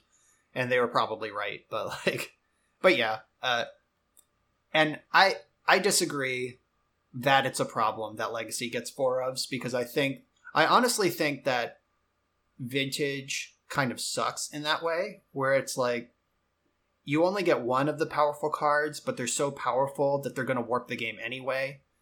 And like, I, I would rather know I'm playing against a Chalice deck in Legacy than be playing Vintage and like they just have their one Chalice as far as feel bads go. Like that that feels worse to me. It's like, oh, you had the one fucking chalice, now I'd lose. But I would have mulliganed that hand in Legacy because I know they have it. That's the point. For what it's worth, I don't think Karn Great Creator is all that unfun. Like it's a four mana haymaker that like when everything goes perfectly, you can win the game next turn via Mycosynth But so much of the time you have to do so much work to actually make Karn happen. And I, I don't think people talk about this enough. Like, your opponent has a Tarmogoyf on board, and then you play this Karn. Like, oh, minus get bridge, Karn dies. Like, there's yeah, you paid seven so and two turns. many scenarios like that where like Karn is an overpriced tutor, and I think there's more games like that than games where like Karn just lights out kills you. Um, I don't know, Phil. I've had a lot No. of games where Karn lights out kills. you're me. playing the fucking artifact mana deck. Someone's yeah, gotta the, beat the you. only the only place where Karn is a lights out, boring, no fun magic card is the deck with no counterspells or creatures that relies on artifact mana. Like th- that's literally the only situation. Like if you rely on artifact mana, but your deck has creatures in it or counter spells, you're still fine. Like it's only Storm that just dies to Karn. Well, in my match this weekend, in my win in, I discovered that you can grape shot Karn twice to kill it on back to back turns. Oh, Karn got grape shot. Yep, that is a thing you can do. I will also admit though that if you are playing the artifact land deck, like holy shit, Karn. Oh yeah, yeah, for sure. Brutal there. Yeah, if Karn just comes with an attached Stone Rain against like a control deck or like a mid range deck, like if you're trying to cast Urza and your opponent has Karn, you're gonna lose real quick. Though if you can stick the Urza, you can tap your land again for mana. Alright. I'm gonna get into my last section here, which is bad decisions and bad framework, which I don't have a lot of specific examples of this myself. Uh, not not that I can remember. I'm sure, like, when I was learning how to build magic decks, I did this all the time. But this is going to be like uh, people. I a lot of people send me deck lists on social media, and and that's fine. Please interact with me. That's what I'm out there for. Uh, but my most common response after poring over a deck list I get sent is, "What's your plan here? And what are you doing better than X?" Like, uh, if someone sends me like like. A, when I was playing Urza, the Urza Uro Urza deck uh, a couple months ago and having some fun and success with that, people were sending me all sorts of Urza decks, and I was like, I would like look at the deck list and be like, "Where's your Chalice of the Void? How are you going to survive to cast this four drop? Like, how's it going to stick against the Red Blast? Like, how do you actually win? Like, what is this doing better than this other deck? Like." Why aren't you just playing Miracles if you want to do this? Or why aren't you just playing uh, Eldrazi Stomp if you want to do this? And a lot of the time it, it comes down to like like th- there was clearly not a plan when these cards were put together other than put Urza in a deck. And uh, that's that's not a good way to get where you want to go because you don't know where you want to go. You so you're not going to get there. And that that's my head and shoulders most common feedback what's your plan? What are you doing better than an existing deck? So to piggyback on this I'm someone that likes to have solid reasoning for every single card choice in my deck. I spend tons of hours thinking about it. It's just the way my brain works.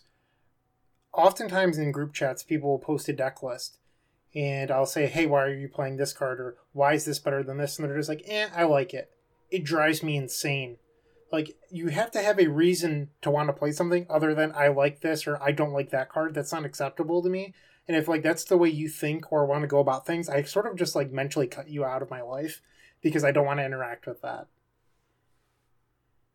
Yeah, I've seen a lot of sideboards where it's clear that someone wanted a certain effect for the weekend, but it's also clear that they didn't think about like their in out numbers for certain matchups and like the ramifications of what they were doing.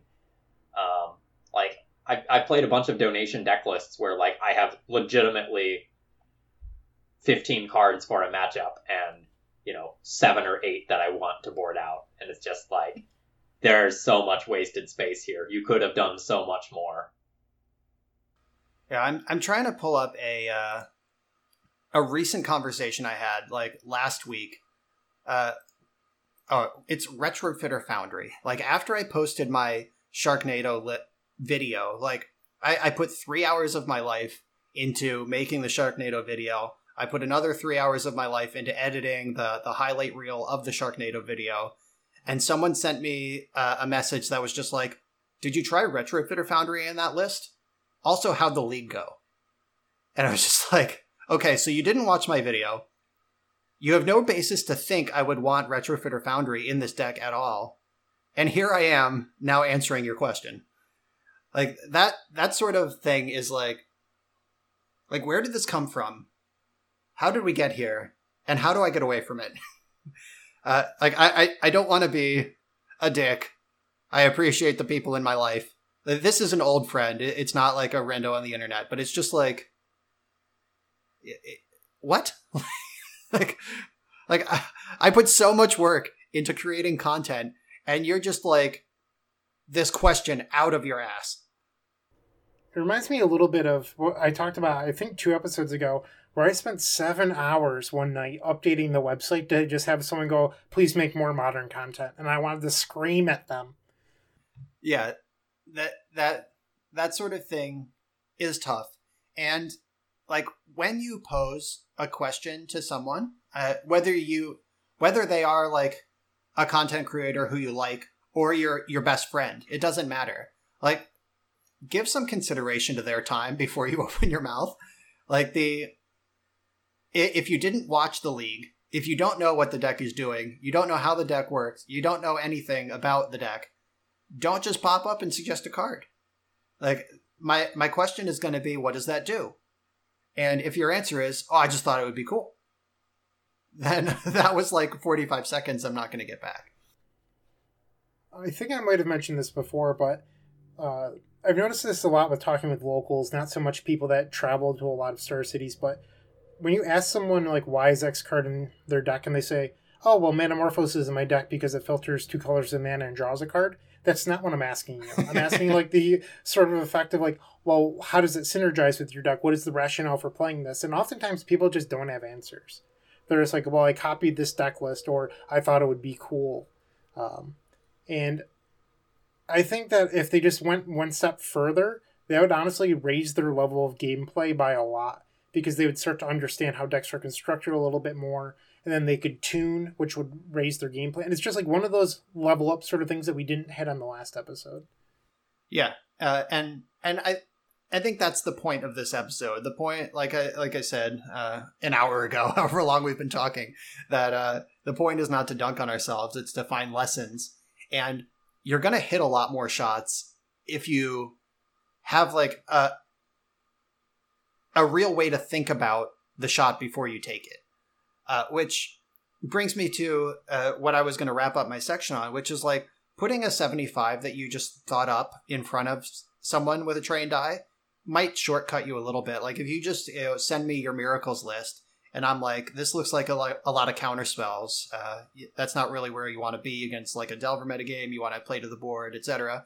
And like that can that can help you uh, with your growing pains. That can be a little shortcut but you're going to need to put some some table time onto that deck. Uh, like no amount of theory crafting is going to replace a good testing session, and especially if it's off the wall. Like uh, I had a friend uh, in college who was like, he he was one of these people that would constantly be thinking about just like doing something different because he could. Uh, he was the he was the guy at the at the draft table who would always make the joke of like, you didn't play around Spirit Guide, Spirit Guide, Manamorphose Counterspell. Like I, he, I probably heard him say that 500 times in like the four years I was in college, and he he would come up with these just wonky ideas just to be different. And my response was always, "That's a deck.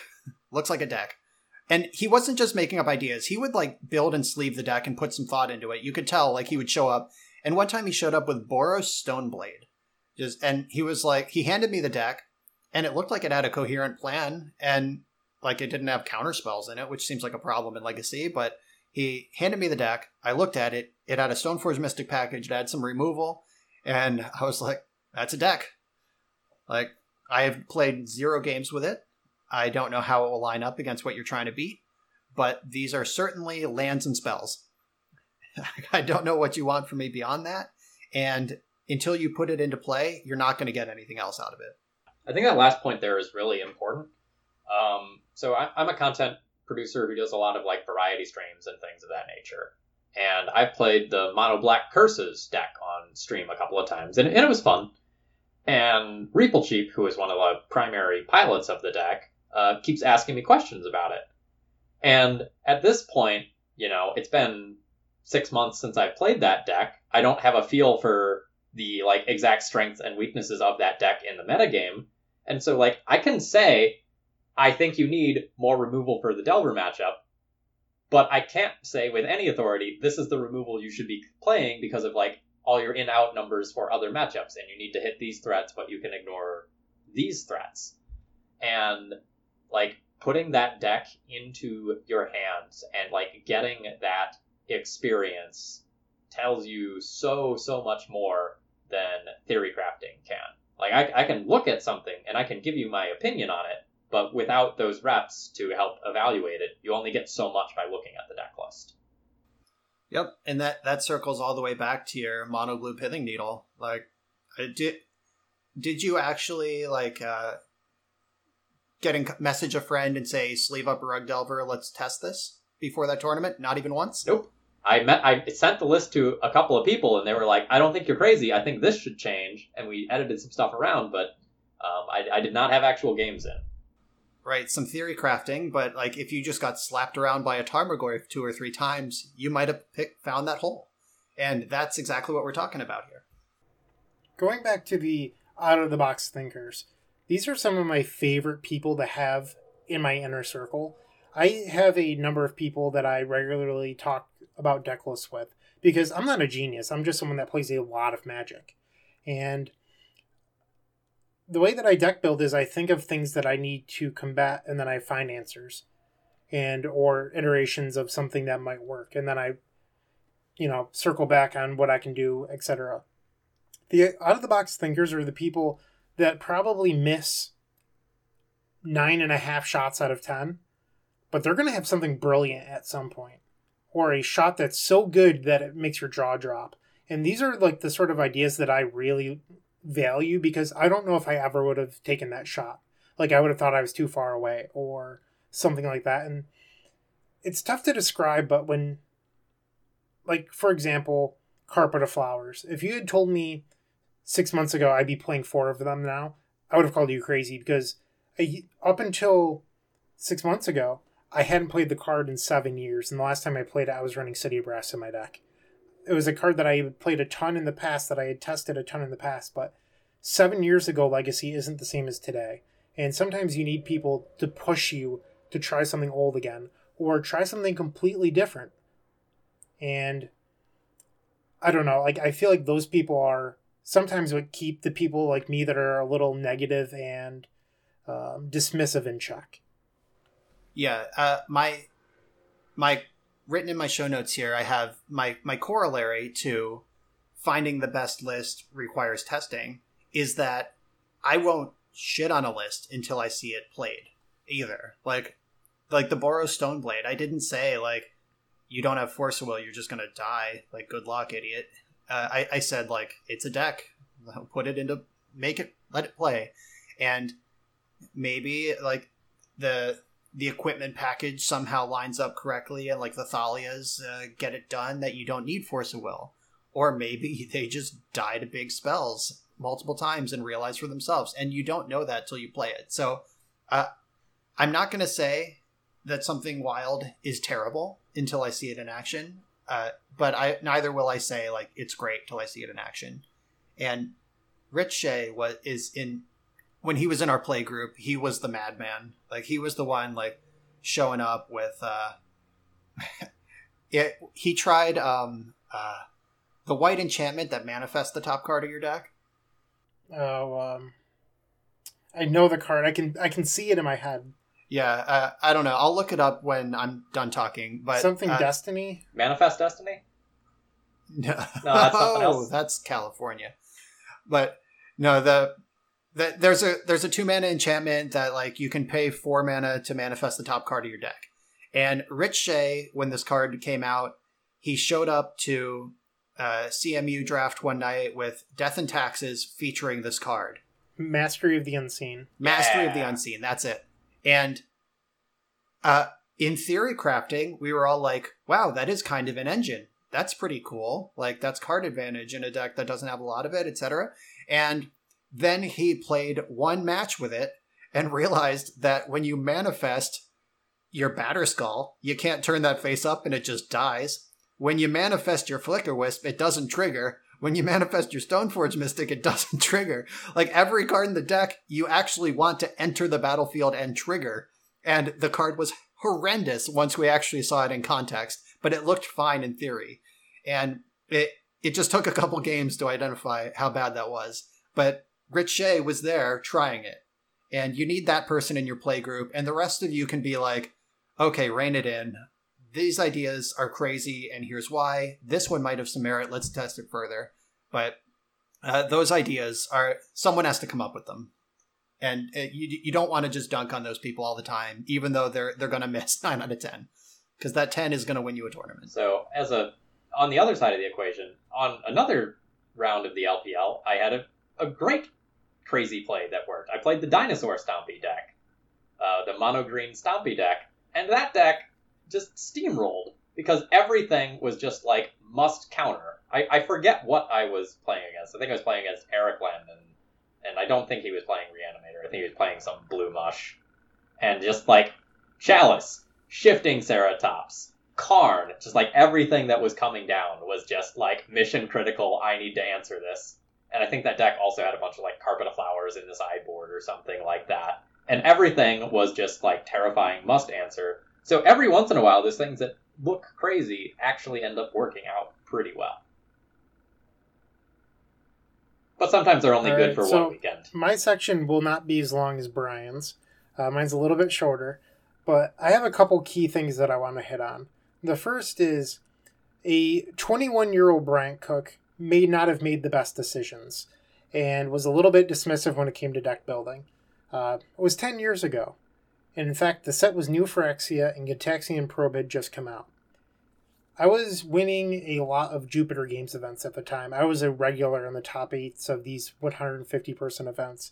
The Epic Storm was just a very good deck for that time period, and everything was smooth sailing for the most part. Like, my silence builds were very, very good, and my deck didn't really feel like it had bad matchups. Well, New Phyrexia had Gitaxian Probe come out. And Gitaxian Probe didn't really strike me as a card I wanted to be playing because I was running a deck with four City of Brass in it, and my primary engine was Ad Nauseam. Why would I want to play this card that shocks me just to look at my opponent's hand when Duress does the same thing? I just wasn't very open to the idea. And I was like 5 0 at some Jupiter event, and this kid came up playing Ant, and he was bragging about how he uh, played a Turn 1 Cabal Therapy after a Gitaxian probe and snagged like double force of will or something. And I was like, yeah, well, what's your record? And the person said, I don't, I, I don't remember, but it wasn't very good. They were like two and three. And I was like, yeah, I should have been playing silence as a joke. And a bunch of people laughed. In hindsight, I was a giant dick. And maybe I should have been a little bit more open to this new combo that I would, in fact, later on play. Because Gitaxian Probe and Cabal Therapy was incredibly broken but I was so set on my ways of winning with silence that it just didn't make sense. And to this day, there's a Reddit user who I will not name on air who likes to tag me once a year going, Well, Bryant Cook didn't think Gitaxian Probe was playable. Yeah, I've never claimed that I'm perfect or that my thought, my initial thought from when I was 21 years old is still correct today. Um, like, obviously, Gitaxian probe was very good. It ended up being banned. Uh, but I just find it weird that like this is a miss that I had that people like to remind me of. Um, Probe is in fact like one of the core uh, pieces of my, one of my favorite the Epic Storm lists of all time. Back when I was playing four empty, four probe, four therapy, my win rates were insane. I was averaging like 70, 72% somewhere in there. Uh, I don't hit that now because Gitaxian Probe is no longer in my deck. But it's okay to be open to change and I resent being so dismissive at that point in my life. Like, I was a 21 year old kid. I was fresh out of college. I had a big ego. I was doing well in a lot of events. But the way that I think now is very differently from the way that I th- thought when I was a 21 year old. Uh, I like to really analyze ideas now. And back then, I was, I don't know, I was just an asshole. So, uh, I Most twenty-one year olds are. Yeah. So, uh, to the Reddit users that like to bring up Gitaxian Probe against me, you're not hurting my feelings. I just think that you look a little bit childish. Um, but They're that was probably that I twenty-one years old. As sort of a side note here, I also think like what deck you play also like very much influences your perception of certain cards. So because I was always playing this like Thalia deck that made Gitaxian Probe cost one more, like for most of the time the Gitaxian Probe was legal, I was just like, eh, yeah, that's a pretty good card, but it doesn't really bother me all that much. And now like looking back, like thinking about the tournaments, it's like, no, that card was dumb. That card was real dumb. and it just didn't impact me all that much. So you're actually incredibly wrong here, Phil, and I don't mean to call you out on air, but the I remember tracking my data at the time of the banning and being incredibly disappointed because when you probed your opponent and saw a basic planes, you could brainstorm ponder in a way that made it so you always had a turn two. And that just completely changed. My win percentage against D&T went way down right after the banning of probe like I was like 50% and I had never been that low against death and taxes in my life. Like I used to average like almost 80% against death and taxes. And I had to refigure out how to play that matchup entirely post ban. Oh, okay. I was I was thinking more in like the Delvery shell when I said those comments specifically. Okay. Like, yeah. Yeah, so that just confirms your point. Like your your point of view affects what you think of cards. Like uh this whole conversation, I was thinking like from the Delver side, like, oh yeah, Thalia was a beating on Probe. And Bryant's over there like, oh no, Probe was great, I could just kill you. And like that's exactly to Phil's point. Yeah. Uh, my last note on Probe was I actually got to play Probe in the first Leaving a Legacy Open that I won. Uh, and Anthony Laverde played the same exact 75 that I did. We were the only two people in the room playing the Epic Storm and we were first and third, with Ricochet being second. Uh, I think that by the time they banned Deathrite Shaman and Probe, the Epic Storm might have secretly been one of the best decks in the format. It's just like we figured out the list a little late. Um, and I know that sounds dumb coming from me, but it was the truth. Like by the end, our deck was disgusting. Like the four probe, four empty, four therapy plan was just very difficult for decks to beat. Uh, but the next uh, loop in my judgment is a little bit different. I want to say this was mid 2012, so after Gitaxian Probe. Thalia happened, and there was a GP in Europe. I don't remember the exact one, but Maverick had a really big showing. And I was like, and at the time, I had been testing for weeks for Grand Prix in Indianapolis. Like, I was six, eight weeks deep of playing multiple locals. I didn't play Magic Online at the time, but I was playing like two or three locals a week and sometimes just like playtesting on the weekends with friends. And I had this idea of what the legacy metagame was in my head a month before the event. And then Thalia was printed, it crushed this event, and I said to myself and the play group, I don't think that deck's going to see play this weekend. It was last weekend's result. People aren't going to adjust that quickly. Legacy's a slow moving format. I didn't prepare for Thalia one bit. I was running a sideboard that was dedicated towards beating blue decks, and that's not at all what happened. Like I just ate shit against Thalia the entire event and was just miserable. Uh, and at the time, I was like, well, how do I beat Thalia? I'm running Duress and Thoughtseize. And you don't really want to lose life against the creature deck, and Duress isn't very good, which was flawed thinking at the time because Thoughtseize was actually probably one of the better. No, I was running Silence. I was running Silence and Duress. And I was like, neither of these cards are very good. And I didn't like Thoughtseize because I was an Ad Nauseam deck, much like how my point of view on Gitaxian Probe was probably wrong.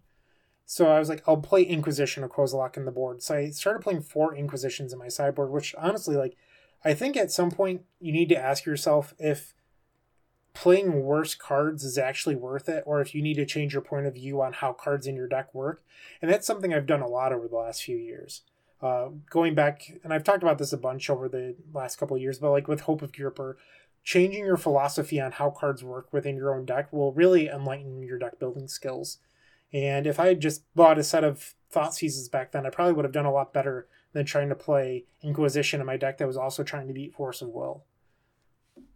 So Thalia created a really big issue for me for like about two years until I really feel like I mastered those matchups. And at some point during that two years, I changed how I thought about decks, and that really helped me moving forward, especially when it came to matchups, because I went from being someone that had to play thousands of matches against a deck to someone that could theory craft a lot more. And that's another level up that you'll eventually get to if you start changing the ways that you think about deck building. Yeah, that that's the uh, induction versus deduction, which is how anyone learns anything. Like if if you uh, like an auto mechanic, like the young guy uh, or young person, excuse me, the young person learning how to fix cars. They have to get in there. They have to take that carburetor apart, put it back together. They hear a weird sound. They have to go dig for it. But then you see that like grizzled, like 60 year old auto body worker just hears that like junk junk kaplunk and he's like, Oh yeah, that's the that's the muffler. Like there's probably a kink in the the pipe somewhere. And like that's induction versus deduction. So uh when you get the reps in, you move from an inductive model to a deductive one. And that'll save you a lot of time, but you do have to put in the work to get there. Yeah. And I still play a lot of Magic today, but the way that I build my decks isn't necessarily because I play a lot of Magic. I play a lot of Magic because I like the game.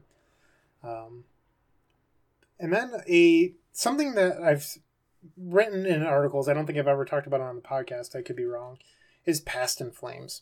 For years, I was trying to put a square peg into a circle hole. Uh, the Epic Storm was never a good Past in Flames deck. The deck running Chrome Mox and you know, Rite of Flames is never really going to be that good with Past in Flames. Like Past in Flames is always a much better card in Ad Nauseam Tendrils, but I was always convinced that I had to play it because I needed a way of winning that wasn't Ad Nauseam and Empty the Warrens because those were both life total resource engines or options where Past in Flames wasn't. Even though I knew that Past in Flames wasn't very good in my deck. And it wasn't until AJ Kerrigan forced me to get out of my comfort zone and quit playing a card that just simply wasn't for our deck. And at the time, I was once again very dismissive, but I was more open because it came from someone that I trusted, like AJ Kerrigan, and I was willing to try it. We played a number of lists over that year, and I don't think I actually had that great of tur- uh, tournament success. Like I spiked like a challenge or two here or there. By this time, I was on Magic the Gathering online, but it always felt like something was missing.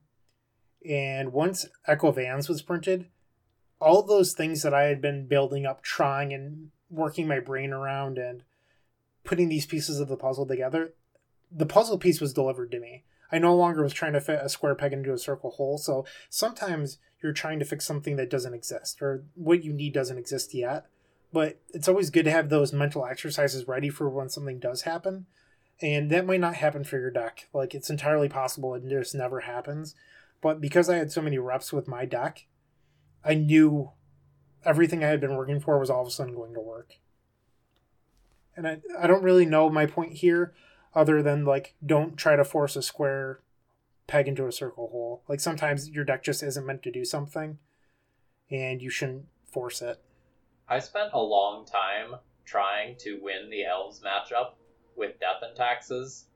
And then the more and more time went on, I just became more comfortable with saying, like, screw it, we're not winning that one. Even if I warp the deck horribly and play things like Aven Mindcensors and a bunch of containment priests and, and whatnot, like, we're still not winning most of the time. This is not a battle. Holy Light. Oh god, I have registered more copies of Holy Light than I care to admit. I've I've been wrathed by a Holy Light or two I, in my elves days. Uh, I respect the card.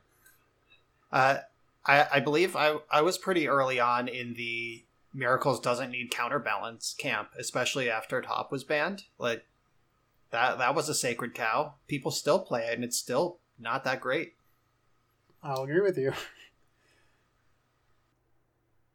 All right, so uh, the last thing that I have to say is a little bit more recent.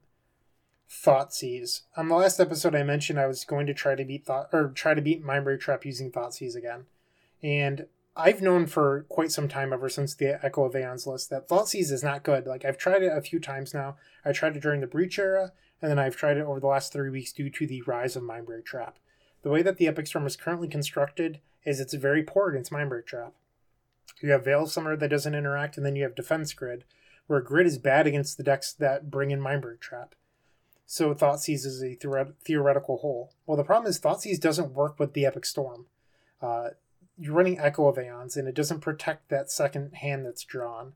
It's also, when you're running a 6 in your deck, sometimes the life total can bite you in the butt, but not always. Uh, but in general, it's mostly the Echo of Aeons thing, and your life total does matter a little bit more when you're running Peer, because Peer how Peer into the Abyss is how you beat the Delver decks and you can't cast it from one life. So you can cast it from two, but you can't cast it from one. So it's just something to keep in the back of your head. But Thoughtseize is just like a trap that I love falling back into because after Gitaxian Probe was banned, I fell in love with playing four copies of Thoughtseize. And it just feels like home whenever I get to cast a turn one Thoughtseize.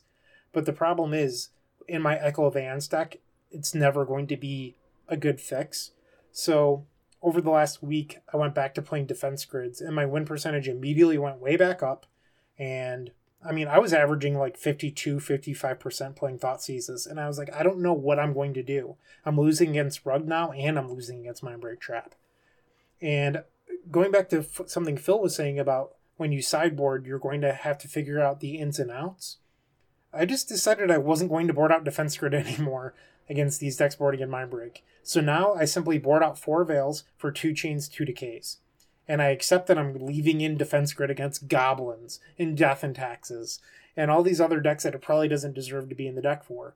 But at the bare minimum, it activates Mox Opal and it can maybe stop a surgical or a mind break, and that's good enough for me at this point. Uh, my sideboard map works. If you're looking at my board and you're like, well, why do you end up leaving in a Veil of Summer against X deck? It's because I've accepted that I'm probably just going to leave in a defense grid, or I don't need to have a perfect board plan for every deck because I'm just willing to leave this in now.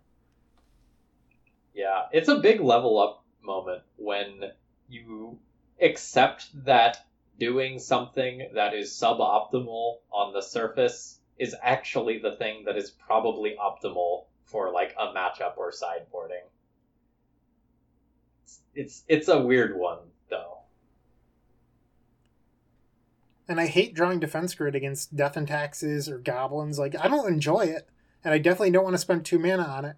But I hate losing to Mindbreak Trap more. Yeah, and if doing the thing that is like bad is what ends up like stopping so many of the like disaster level failure turns, it actually ends up being pretty good.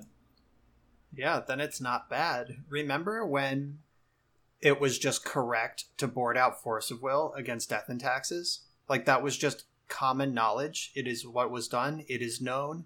The Dothraki were all doing it, and like then, uh, like I can't believe in retrospect that we used to do that. Because like now I leave in between two and four. Like if their spells all resolve, they're gonna win. You gotta stop. them. God, I Didn't the Death and Taxes plan become days. cast Cataclysm then? They're like, well, if you're going to board out all your forces, I'm going to cast Cataclysm. God, I have resolved so many cataclysms against miracles. Like back when they were doing that, I was playing like three cataclysms in the board, and it was just like, I'm gonna get them. At some point in the game, my four mana Yep. haymaker resolved, and I just win this game. Absolutely. Yeah. And I, there was one tournament where I tried Death and Taxes. It was an Eternal Weekend trial at some GP. And I played against a friend on Rug Delver. And I boarded in all these like sweet, powerful cards that were just going to crush him. And he force of willed them all.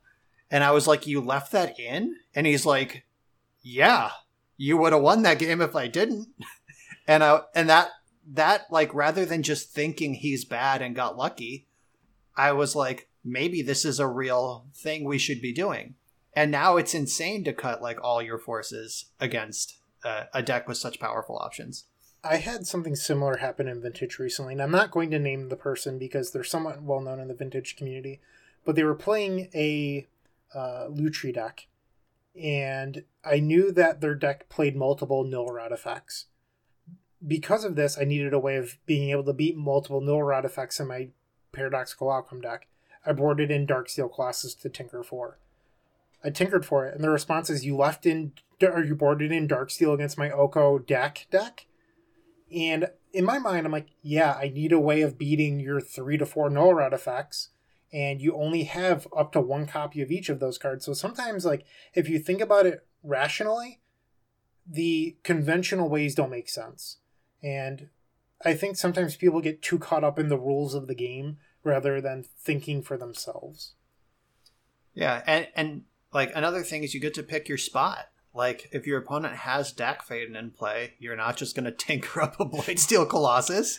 Like obviously there's going to be some context. Like if they have Dack, just get Bolas's Citadel and make them dead. Like it, like they, uh, not to harp on that one specific instance, but like there this conventional wisdom, which you know might be true at large, it has tons like infinitely manipulatable in, individual context for any conventional wisdom to be filtered through. Oh, I've got a great one for this. Okay, so Miracles is the deck that plays infinite basic lands. So Blood Moon obviously is bad against miracles, right? So I'm playing Red Prison on stream all the time, and I will leave in all of my Blood Moons when I'm on the play against miracles. And everyone's like, why aren't you taking out the Blood Moons? They're bad versus miracles. And I just say, okay, watch. And I resolve a turn one Blood Moon. And my opponent is ne- never able to get like blue blue or white white over the rest of the game. They have access to blue and white, but not access to Jace the Mind Sculptor and Council's Judgment, like the cards that I cared about most in the matchup. And they weren't able to like ponder and then fetch shuffle. And I won the game handily. And everyone's like, oh, so that's why you did that. Yep, Blood Moon on the play is pretty good against miracles. Uh, as a person who navigated the the height of mono red with two color miracles, it's just like exactly that. Like we play these fetch lands because they have utility. A two color mana base could probably survive without fetch lands. Just like build it like a standard deck, play plains and islands, and you don't even need fetch lands. Like they're there for a reason. They do something. Uh, I had the same conversation about goblins. Like uh, people were like, "Why are you bringing Blood Moon against goblins? It's a mono red deck." It's like, but how many mountains do they play? Like it's it's a tiny number. Like the number of like Rishadan ports, Wastelands, Cavern of Souls, like this stuff. They they register very few mountains, and I'm doing something by bringing this card in. I'd also like to shout out the Goblins community. Uh, I'm not in the Goblins Discord because I choose not to be, but I had an opponent on MODO go, rumor has it in the Discord that you can't beat us. Whoever said this to me, they woke up a sleeping bear because I've gone on a fucking tear against you people recently. So thank you. Uh, all right, Goblins players of the world, this is your call. Defeat Bryant Cook. For when you mind see him. break traps. Four Mindbreak Trap. They're gonna have Thalia. to. Four earwig squad. I've gone like fifteen and three since then. Like it just like it woke me up. Like I'm not losing to these like goblins players anymore. They're gonna talk shit in their Discord. I'm just gonna crush them all. All right, now you've talked shit on a podcast, so I hope karma swings back your way. Probably will. All right. Uh, any final thoughts as far as missed th- missed shots go? I think I'm uh, all out. I think I will remember later tonight something important to talk about, and that will be the miss shot that I, am going to end on. The miss shots were the friends we made along the way. I, I guess if they turn out to be bad friends. All right, folks. We hope you've enjoyed the podcast this week. Uh, hopefully, we'll see you again two weeks from now.